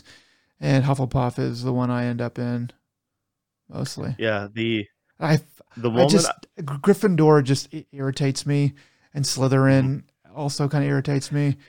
So, all right. Um, I, I agree with you on that. Um, the, I, what I, so what I did was, um, when I found, I, I watched, uh, it was like a, uh, an Easter egg video by one of the developers. and like like they seem to favor Slytherin. And then when I saw, I had remember seeing a different trailer where you can use a you know um one of the like forbidden arts. I'm like, oh, you can use dark arts in here, like real bad stuff. I'm like, and the the developer dude seemed to really be favoring Slytherin. I'm like, all right, looks like Slytherin is the way to go. Like yeah. That's kind of like canonically, I'm like, I think this is, I think this is the right vibe. And well, I, uh, I happen to see a spoiler that Ravenclaw has the fewest. I don't know if they buffed that in patches or whatever, but Ravenclaw had the fewest, um, like uh, house goals and house um, activities or whatever. So I was like, okay, well, definitely not Ravenclaw. I, and that's the thing is, I actually thought Ravenclaw would be smart, like a good thing. But I saw on Reddit, people were like, Ravenclaw got shafted. I'm like, yeah. Okay, that's all I didn't like. And then people were talking about like, as far as friend companion friends or something like that. They mentioned um, the Slytherin dude, and I'm like, okay, it's like Sebastian. So I'm like, all right, well, th- like the only other thing I saw that was re- that Hufflepuff had a really cool side st- one one singular side story. But like, they're like a lot of people are like, there's not many side stories in this game. Um, yeah. So there's a, there's a neat little thing that they do. I'm like, okay, well, uh, and then everyone else is also saying like Hufflepuff has a really cozy, um, you know, like a common room or something like that. It I'm was like, really okay, cozy. I thought they'd all be the same, but I guess, uh, I, I didn't look at the others, but I guess, yeah, Hufflepuff's was really cozy. Yeah. And so I was just like, uh, I, you know, I, I looked at it. I'm like, yeah, well, I guess if I'm going to like, I can justify using evil magic as a uh, Ravenclaw because you're just doing it for science. Um, mm, yeah. You're like you're like you're learning the thing to learn the thing. You know, it's it's the whole like you know we could and it didn't matter if we should. Yeah. Um, and so I was, I was like, I can justify that, but because a lot of people seem to be really disappointed with Ravenclaw, I was like, okay, well, Slytherin then. I have no problem. I'm like, technically maybe Hufflepuff because you're loyal to your friends, and I'm like, I will murder some fools for my friends. I can I can see a Hufflepuff doing that. Um, didn't help Cedric though. He died. Um, spoilers Cedric. For the books and movies. Uh, sorry, sorry for those spoilers, guys. Yeah, um, yeah. It's it's a definitely a good game. A gem of early. That was early twenty-three, right? It wasn't late twenty-two. Yeah, it was early twenty-three. Um, a, a gem from early in the year. All right. Yep. Uh, so you know that's pretty much it for uh the you know Hogwarts Legacy. I I want to play more of it. And you'll be visiting soon, so I'll just borrow your copy. Uh, but yeah, uh, it, like even my wife was got into the character creation and started playing a little bit of it. Seemed to like what she had. Uh, she went with Ravenclaw, uh, and I warned her beforehand what I saw. But she's like, "Yeah, that's what I want, though. I'm gonna play what I want." I'm like, "Good for you." Um, Die hard Ravenclaw. Okay. Yeah. I, honestly, I'm probably I do probably fit more in, in line with the Hufflepuff, uh, just because. No one likes Gryffindor, really. They're just assholes. They're just and... overblown. It's just, it's just, it's just, they're just set up to be the the heroes, and it's sort of annoying. Um, well, yeah. I mean, if if anything else, like the end of the books and or movies, like, and just you know, like you, Gryffindor was behind, but because Harry Potter's my like my favorite, like you know, like a billion points for them just to win because of reasons. Yeah. Um, but yeah, I, granted. Uh, the the other joke was anyone who ever joins Slytherin just be like, all right, just write them on a name on a list and put them down, and just when they graduate, just you know murder them. Yeah, just just, like, just follow them. Take for, them out now. Just yeah. Follow them to the criminals. That that is yeah. yeah I don't want to get into too much Harry Potter stuff. Yeah, so we have both been playing Hades. Uh, I recently bought Hades on uh, sale and uh, been using that as a little bit of a palate cleanser. And uh, funnily enough, we're both at the same point. Um, made it to Elysium. I just died to the Minotaur. Uh, I don't know if you've. Uh, you I'm, I'm like I, I was I was literally one room away. Okay. I know because in the beginning, when you start before you start your journey, when you get to choose your weapon, if you look out and if you go to the left and look out in the distance, it'll say how many rooms you've cleared. Yeah. Um, and okay. So it's just like, uh, but yeah, that bow, that bow is O P. Yeah, bow uh, is ridiculously O P. Uh. It is sickeningly O P, but I don't care. I'm gonna probably beat the game with it, or or get far with it, and and then upgrade other stuff until I can beat the game. But uh, yeah, it's it's fun. It's a lot better. I remember playing on P C when it was on like Xbox Game Pass for a while, and uh, I remember it being kind of tough, um, tougher than it is now. I guess playing on a larger screen. Um, I, I don't know. I don't know why. I kind of remember some of this stuff a, a little bit from then, so maybe that's why. But um, but I definitely feel like I have a lot easier time moving around and understanding what I'm supposed to do um, for whatever reason. So I'm enjoying it. It's fun. Yeah, uh, I played on P C before. Uh, didn't really get too far in it. I just for some reason at the time, I just didn't have a lot of time to dedicate to um, to a roguelike. And as you know, I I did like it a lot. Love the art style. Love the music. Uh, and yeah, so it's just you know. But I saw you. I happened to see when I was playing um, uh, a little bit of Hogwarts, and then I had to like I saw you jump onto Hades. I'm like, oh, I didn't realize you had it there. So I'm like, well, let, let me let me see how far I can get. And yeah, like I said, I think the third run is when uh, I I made it uh, to Elysium, and I looked at my trophy list. I'm like, okay, cool, you're at the same spot. Yeah. So I was like, um, no, it's uh, I happen to have a good build that time around. Um, the the strong attack was my was my reflect uh, reflection ability. So I was able to, to do that. Plus, I had um, a different boon that like gave me extra like three extra attacks or like arrows. So it was a lot more effective. And cool. I think my dash left a, a circle area of damage. So that was really nice. And yeah, my dash was doing lightning uh, on nearby enemies. So that was that was pretty. Oh, cool. that's that's that's pretty slick. Yeah, mine was just a circle of blades. Or, you know, so awesome. It was nice if I timed it out with an enemy that would dash at me, or like those chariots in Elysium. Uh, if you you know, it's like they chase you. So as you're dashing away, they'll just run over these spikes, and then if they stop on them, that caused extra damage, which was nice. My my lightning was for my main attack. I was able to charge, hit, and then it would chain to to the next couple people. And so that chain was really sweet. Um, but yeah, and then also I had, I had like a, I had, I had another Doom, the Doom uh, boon on it as mm-hmm. well. So I had to charge, I had to charge my weapon anyways. And so if you have it fully charged, uh, it does an extra bit of damage afterwards, and that was really effective. Uh, nice. Hopefully, I'll get that lucky again. I'm really like when it comes to R N G things, it's it's really tough. But uh, did you get um, did you get the Uh, was it? I forgot the the yellow liquid in the vials. It's not elix. They look not nectar. Elixir, um, is it nectar? Uh, nectar. Thank you. Yeah. Yeah, I get that every chance I get. Uh, because I because you can give it to different people and improve your relationship with them. So, I've given one to Hades. I've given one to uh Karen, and I've given one to Hypno, and I think that's it right now. Uh, but yeah. uh, I only got um I only was able to get two, and so I gave. to um to Cerberus, and then uh the last run I had picked up another, and uh I was going to give it to Nyx, uh but she wasn't there, so then I gave it to it let me give it to the uh the skeleton dude um uh okay. but who at your weapons I can't remember his name now, but he gives you an item which lets you uh come back from the dead, so like if oh, nice. you die once. Yeah, so I'm like, that's that's going to be pretty clutch in the early on, I think. I got that um, differently. It's a Defy Death. I got that from somebody else. I think I got that from Hypno. I got uh, Defy or Hypnos or whatever. Um, Defy Death, or you come back at half health. Um, my it's Lucky Tooth is what I got. Oh, okay. And I forget what, what exact thing is. I think mine's Defy burnable. Death. Yeah. I think Defy Death for me, I got I used my um the. your experience points. You can use it on the mirror in his room. Okay. And I, th- I upgraded that, and okay. I was able to upgrade my double uh, to double dash. Yeah. So I've upgraded that.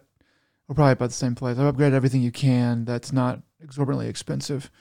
Anyway, so I'm, I'm maxed on one of those. I think, I don't know, but uh, yeah, it's a good game. It's uh, I, I, I mean, I remember when it came out, everyone was talking about it. Um, never got to play it too much back then, but it, it looks great on my T V and plays great. So really beautiful, awesome game. Yeah, uh, I love the soundtrack. Uh, it's the same as uh, same composer as Bastion, and yeah, great soundtrack. Uh, yeah. yeah, it's just funny because I was I had it playing pretty quietly today, and I was like, oh, that's a I felt like that's a really sick bass line, just a little little nothing special, but just it's a little ditty. And then um, uh, since it was you know uh, my wife got to work from home because of the snow, so she's like. She just kind of looked at me as I said it, and I had to crank up the T V pretty loud. She's like, "Oh, there, yeah." She's like, "I didn't even hear it," but I'm like, "Yeah, it's like it's really good though, right?" And she's like, "Yeah." yeah. So uh, I I had bought the uh, the vinyl soundtrack not that long ago. Oh yeah, uh, they had a re- they had oh, it yeah. come back re in stock. Yeah, so uh, I'm, I'm really happy with it. Uh, they also give me a digital copy for free, so like as part of the purchase, so I have it on my phone as well. Uh, nice. But yeah, that's I'm that I'm curious. Uh, you want to make a competition? Who can get this one done first? Nope, because uh, I have too much other stuff to do. So. Uh-huh. Yep. Excuses, excuses. Yep. Uh, you can you can just look at it as hours played. How about that, huh? Yeah, that's definitely where I'm gonna lose because I'm definitely not gonna be able to sink that many hours to do it. Uh, yeah, I've got too much other stuff. I I'll play it as much as I can, but that's best I can do. All right. Uh, yeah, and so outside of that, uh, you know, that's what we've been playing, and so now, uh, what we've been watching. So as I mentioned in the beginning, uh. We do talk about anime from time to time. Uh, the big now it's the uh, new year and the new season of anime had recently kicked off. Uh, a lot of episode one and twos of things. Uh, usually I don't comment on a lot of it till like episode three. Uh, just uh, there's just so much out there right now. So this is like the first wave of things I'll quick talk about, and probably next time I'll try to cover more of the other things and just give my impressions on that. Yeah. Uh, but some of these. I'm pretty confident on right out the gate. Um, all right, so we have um, number one, uh, in no real order, uh, The Wrong Way to Use Healing Magic. So I've been reading this uh, manga for years. Uh, it's it's really, I, I think it's really good. It's it's a fun twist. So essentially, it's an isekai, as a lot of things are, and uh, the main character is a tag along. Essentially, he. Happened to be with the student council president and V P. Uh, just happens to be in the same vicinity as they get summoned to the other world, and so he gets portaled as well. And which is nice for a change because the the V P gets like like angry at the king for summoning them because you know it's essentially these stories are about kidnapping. No matter how you look at it, they may like we're summoning you to do this noble thing. Uh, so we've kidnapped you, and now we want you to be indentured slaves. Essentially, is is what it boils down to. Uh, but, anyways, uh, he gets angry. The king swears that they'll try to put their resources once they're done into uh, helping them get back. Uh, turns out the the proper prim and proper v, uh, president. Uh, she uh, she actually is like a super nerd in secret, and so she's like super stoked to be uh, in another world and. She's getting all into it, and then the, our main char- main character, uh, he happens to be uh, he does he has he doesn't have the super affinities they do uh, for when it comes to magic and such, but he actually has a healing property, which is pretty rare, and everyone acts really strange, like, oh, you have a healing ability? Okay, we need to hide you. We need to literally take you out of the country and put you in hiding, and no one's telling him why. Uh, and then this um, essentially. Uh, The the head of the uh, rescue corps, uh, she happens you know happens to come in, and then she's like, oh, he has healing magic. All right, and then she just literally just kidnaps him. She throws him over his shoulder, runs out the building. Like the the the guards try to stop her, and she just bolts. And she's like, I'm gonna train this dude later, and that's like how that ends. Um, the series is pretty good. It, the concept of it be, being during battle, uh, you need a first aid team. That can run in, heal, you know, use healing magic, uh, and essentially uh, on some of the worst people, and get him back up to fighting speed again. Uh, and as she phys- she trains him to be physically fit, she's like, "Yeah, you can break down your muscles instantly. So why don't you just use healing on yourself constantly? So not only are you improving your healing ability, you're improving your muscle strength and core and everything. So it's like boot camp from hell. It's kind of um, it's kind of how steroids work, yeah." So it's it's kind of it's like that's how she rolls, and uh, it's pretty good. I, I I generally like it. I haven't I think I haven't really read it in the last like two years. Um, I have it like it was one of those things that I had I was all caught up to date, and then I think my my tablet ended up like dying on me or something happened weird where like with one of the updates that all my tabs had disappeared. I'm like I had like a hundred tabs of of manga. Uh, yeah. Something ridiculous like that. I'm not even joking. Like eighty different tabs. But when you're when things come out so seldom, they're like nothing is regular. So you're just like, all right, um, I could I get you know it's is my way of dealing with it instead of signing up with an account with uh, an online group and then trying to favorite everything. Uh, but yeah, so I I generally really like it. I um, I think I might know where the series the season might end just based off of what what I think the storyline is, and I'm I'm looking forward to it. Uh, I know a lot of the people, the fandom was like, wait a minute, the um, the main uh, leader of the the healing the rescue corps, it has green hair. In the manga, you can't tell, and so it's like a lot, it was really jarring for a lot of the fandom on Reddit. And I'm like, if you've seen the manga cover, like one of the one of the colored pages, they show her with that. You know, it's like so. It wasn't that I remember thinking the same thing years ago, but yeah, it's just uh, it is very different to say the least. Um, but yeah, it's it's a fun it's a fun little comedy and totally worth a, a shot. At least I'm very hopeful for this anime season. I've only watched episode one. Episode two just dropped today as of this recording. And all right, another one. Um, Sasaki and uh, Peeps. Uh, episode one's forty-eight minutes long, so it's a nice like little double episode. Um, and uh, this kind of episode goes a little bit of everywhere. You're, you're looking at a like just an older businessman who's a really like or Uh, office worker who happens to be a good senpai, kind of like he's training his underling pretty well, and he he loves animals, but he's too poor to like afford one. Um, and he buys a bird that helps him. Uh, that turns out the bird is um, the bird has been isekai'd into our world. so, uh, but then has the magic has magical properties in which to take him to its world. Uh, so he then starts doing isekai travel business travels and like let me uh let me show you our uh you know our printing paper and pen ball pens you know he starts selling things like that to like merchants, um and it kind of goes from there. Even it, like I'm not going to spoil the end of like but there's there's more from there, so they kind of in the, the one episode it goes quite a few different places, and it's pretty funny. uh I enjoy it. uh, I I have I hadn't heard about it until it came out, and then one of uh part of a friend group, they they posted a Twitter picture. The in the credits, if you pause it, all the non-major characters, uh so the main dude is uh Sasaki. All non-major characters are named Sasaki, like the voice actors, all Sasaki Sasaki Sasaki what different other you know other names, but it's like last names, but like they have Sasaki in every like it was pretty funny. It was just like okay hmm. so the um Yeah, so that team has a sense of humor, and they know what they're doing. That is really uh, funny. So it's promising. Uh, but yeah, give give that one a shot. If it, you know, you you know by episode one if you're even interested. Uh, in my opinion. Um, so uh, another one is uh, Mato uh, Seihei no Slave or uh, Chain Soldier. So yeah, very different Japanese name compared to the uh, to the English, because so uh, this one. In an alternate world, uh, we have a parallel dimension. Uh, monsters come from it, and women eat like uh, a fruit of power. Essentially, it's a peach that gives them uh, super uh, super uh, human abilities. Men don't have this luxury, so men become a second-class citizen. And our main uh, protagonist wants to be a hero, more or less, um, and he's super good at house chores. Um, during a during a just walking through the town. He gets caught into one of these dimension shift events where he gets sucked into the other dimension, which is Mato. Uh, and uh, they they have like a military corps uh, that happens to, uh, you know, they're the defensive line.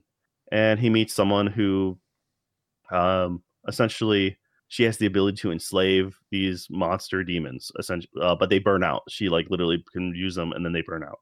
So she convinces this kid to... Um, uh it's like why don't you why don't I use you as my minion, and so she literally uses him as a slave.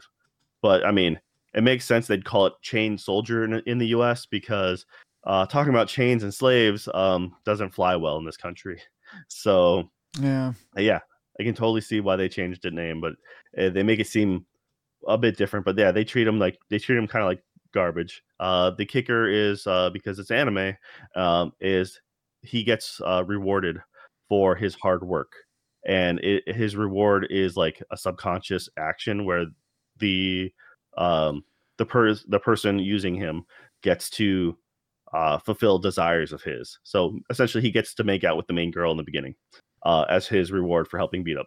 Yep, typical anime fodder.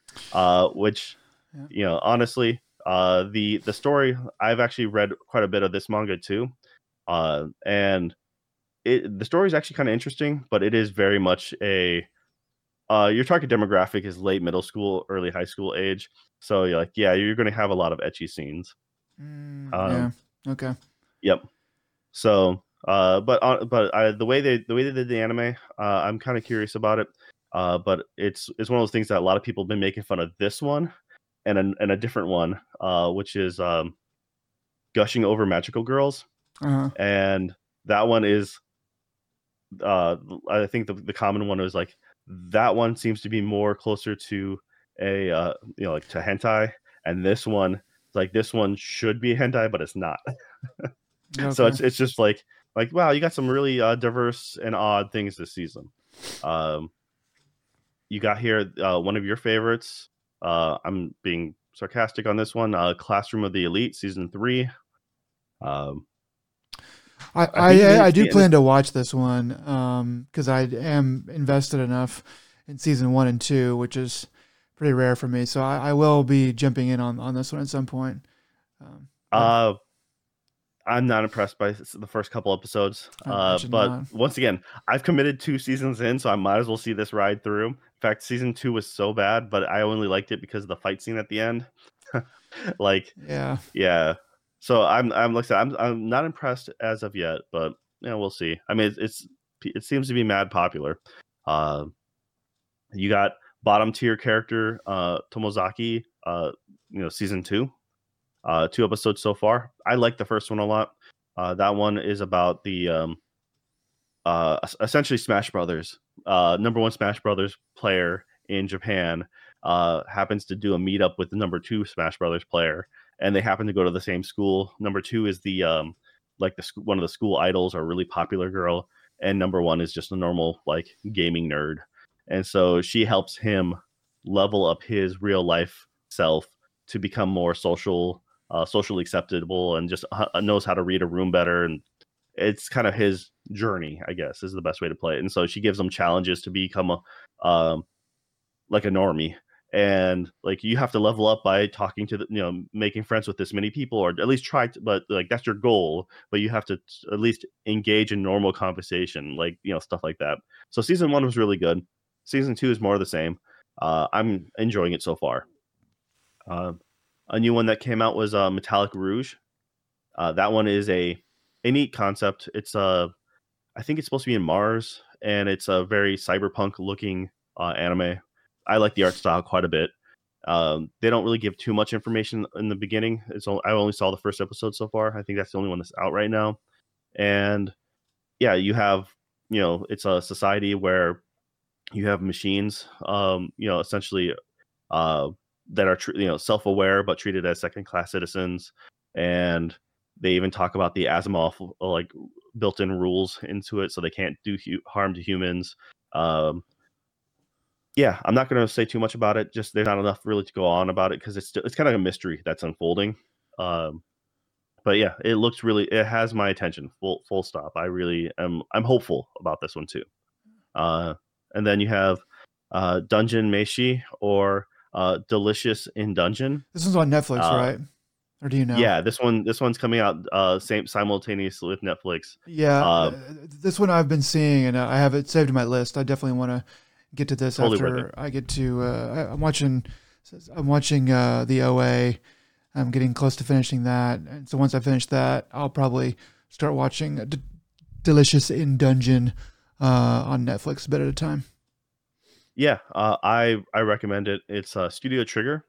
Uh, it's different. It's slightly it's different from their usual art style, but it is still very you know crisp, and it has their like look to it. I like the character designs.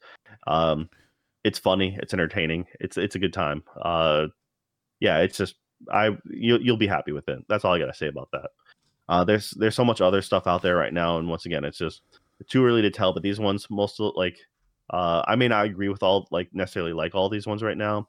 Oh, the the other one I was going to mention is um, uh, my instant death ability is overpowered.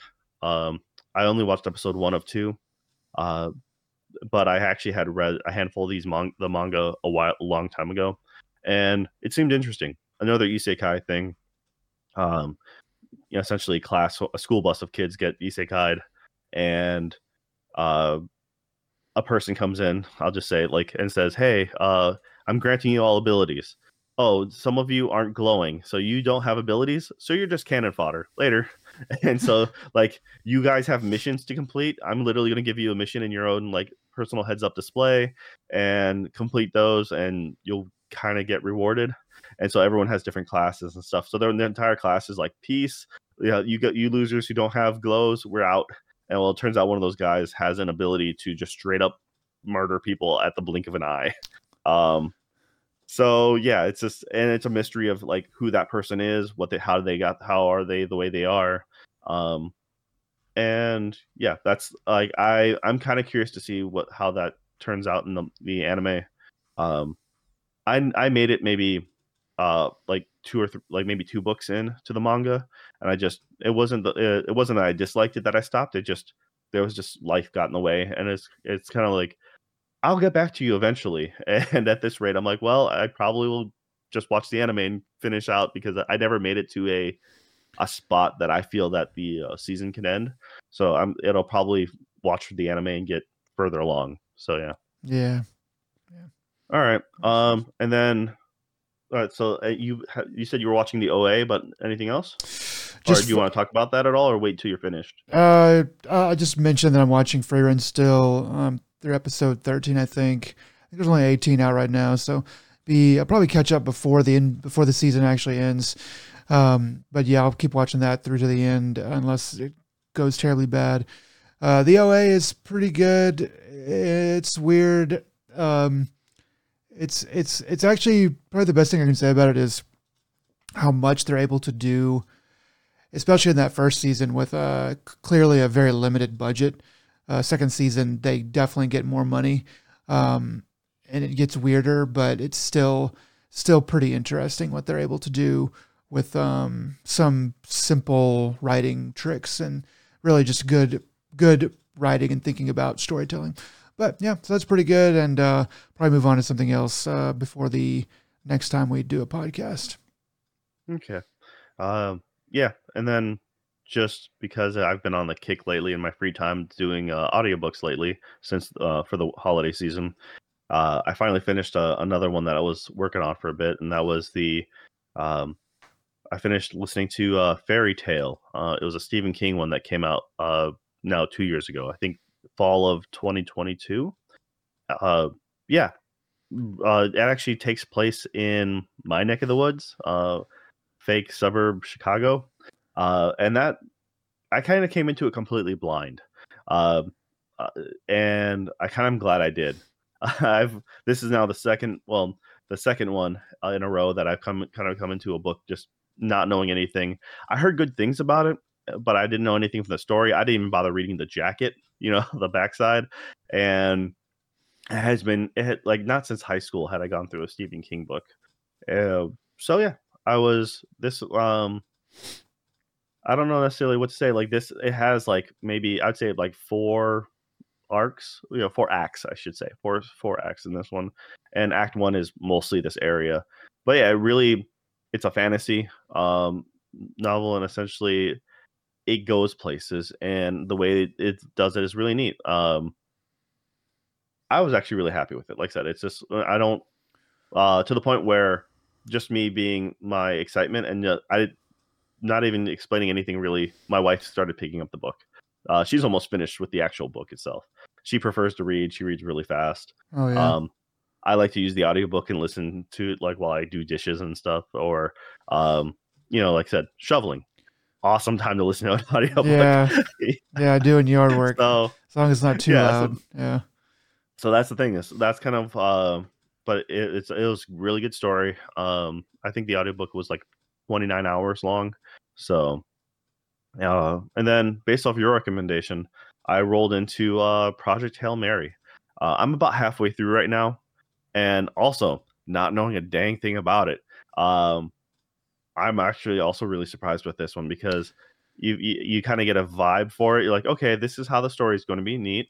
Um, you know, it's like getting to piece things together, and then like, all right, like, cool. This is it's it's uh, about space, all right, I'm, and it's about a little bit of this and that, and like, and then all of a sudden, I don't know, maybe like chapter like seven or eight, so you, something happens, and you're like, oh snap, you know. But like, I don't know, it's just I've been really happy with it. So thanks for the recommendation. Um, I'm, I'll be finishing it like this next week, uh, for sure. Uh, but yeah, yeah, it completely took me by like the way the way they did like they did a thing which could, you know, it's just like not the norm. You're like, okay, you're expecting one thing, they kind of switch it out with a different concept or opinion. You're like, oh yeah, I guess that would make sense. And then all of a sudden later on they did something else, and I'm like, oh, totally is going to be this. It was that, and I'm like, oh, it was it was different, and not not what I was figuring. And I'm like, oh wow, they went there. Uh, and yeah. I know it's all very vague, but I feel like when it comes to a lot of these books, like uh, the best thing I can say is um, I also I also picked up The Martian. So uh, Andy Weir, who did is the right author of uh, Project Hail Mary, uh, did uh, Artemis, which I is I had the first book of his I did, um, and so I'm kind of doing it from second, third, and going back to the first is what I'll do. But uh, essentially, from The Martian, it's it's uh, about space, but it's like local, and then you know, like just traveling. And then uh, Artemis is about a moon bait, moon colony, and then this one's about deep space. Um, yeah. As so, that's kind of like it, the, I I find like, well, how much further can the next book go? I'm like, you're gonna, you're gonna, you know, you're gonna go into another dimension is what's gonna happen. Watch, uh, it's yeah, just gonna be it, an isekai. It, it might, just go full fantasy. Yeah, it, it might be that way. Yeah, Andy Weir's a good, a good writer. He's, he's really good, and uh, those, uh, all those books, I imagine, are pretty good. I, I, I just know Project Hail, Project Hail Mary is probably his highest rated book. I think it has like the most reviews and stuff, and uh, the most reviews overall, and I think the highest rating overall. Which all of his books, um, I've heard are good, but that one. That one I knew I could recommend to you. I, I recommended that to my mom too. I think she picked it up, but I don't know if she started reading it yet. But uh, yeah, that was that, that. That one's good, and I'm looking forward to his next one. Yeah, uh, it's funny though. The the one thing I did notice on like the only thing I read on the back jacket was it said the you know like um there was I was looking at how long the audiobook was, and I want to say it was like eighteen hours or something like that. Um, but then the bottom it was either eleven or eighteen. I, I think. Maybe The Martian might be eleven and this one might be eighteen or vice versa. I can't remember. But anyways, um, it's just like it had a little asterisk and saying, hey, there's been changes done to this book, but it's been approved by the author. And I'm like, interesting. Uh, and then when, like I said, when the big reveal happens, I'm like, oh, they added sound effects to a thing. Instead of having to describe it in writing, they actually did an audio thing where. Oh, yeah. Can, And I'm like, that makes so much more sense, and it's actually really kind of immersive to, to kind of get what he, it's like. It's it can becomes audio theater at that point. Like, yeah, it's a like a radio play, and I'm like, oh, that's actually really nice, and I like the fact that they did that. They probably um, they probably talked to Andy Weir, and they're like, look, that's cool that you wrote that way, but we have to do something for the audio book, and he's like, yeah, okay. I, that's why well, that's the way I imagine it happening in my mind. I mean, I've, I've certain, I've done, uh, I've listened to enough audiobooks over time, and certain things like, um, uh, if you get a stage production, you know, you'll, you'll end up hearing, um, that's when you'll have like maybe music or sound effects, like extra, you know, like if you're listening to something of, um, oh, like a war time or something like that, you hear like the, the effects in the background or battle cries. Right. So like that all stuff is not written in books, uh, but yeah. because it's a theatrical, uh, reading of a book. You know, like I kind of enjoy that because it adds a little more to it. And that's why doing these little. So that's the one thing is like, if you read the book, that's great. But there is an extra little tweak to the audiobook that I find fascinating. And it it just gives a little extra depth, I think. So I, I find that enjoyable. Yeah, it's really good. So, all right. Yeah, I'll I'll let you know. I'll let you know if, uh, what I think about it at the end. But right now I'm I'm really digging it. So thanks again. I'm glad you're liking it. All right. Well, uh, if you uh, if you made it to the end of this, uh, we appreciate it. Uh, I mean, it's a odd way to start our first podcast of the new year, uh, but hey, uh, we've made it to um, twenty twenty-four, and we're all still kicking. Uh, Hopefully, same thing can be said this time next year. Let's hope so. Yeah. Um, I mean, the world can't be too much more on fire this time, right? Right. Uh, right.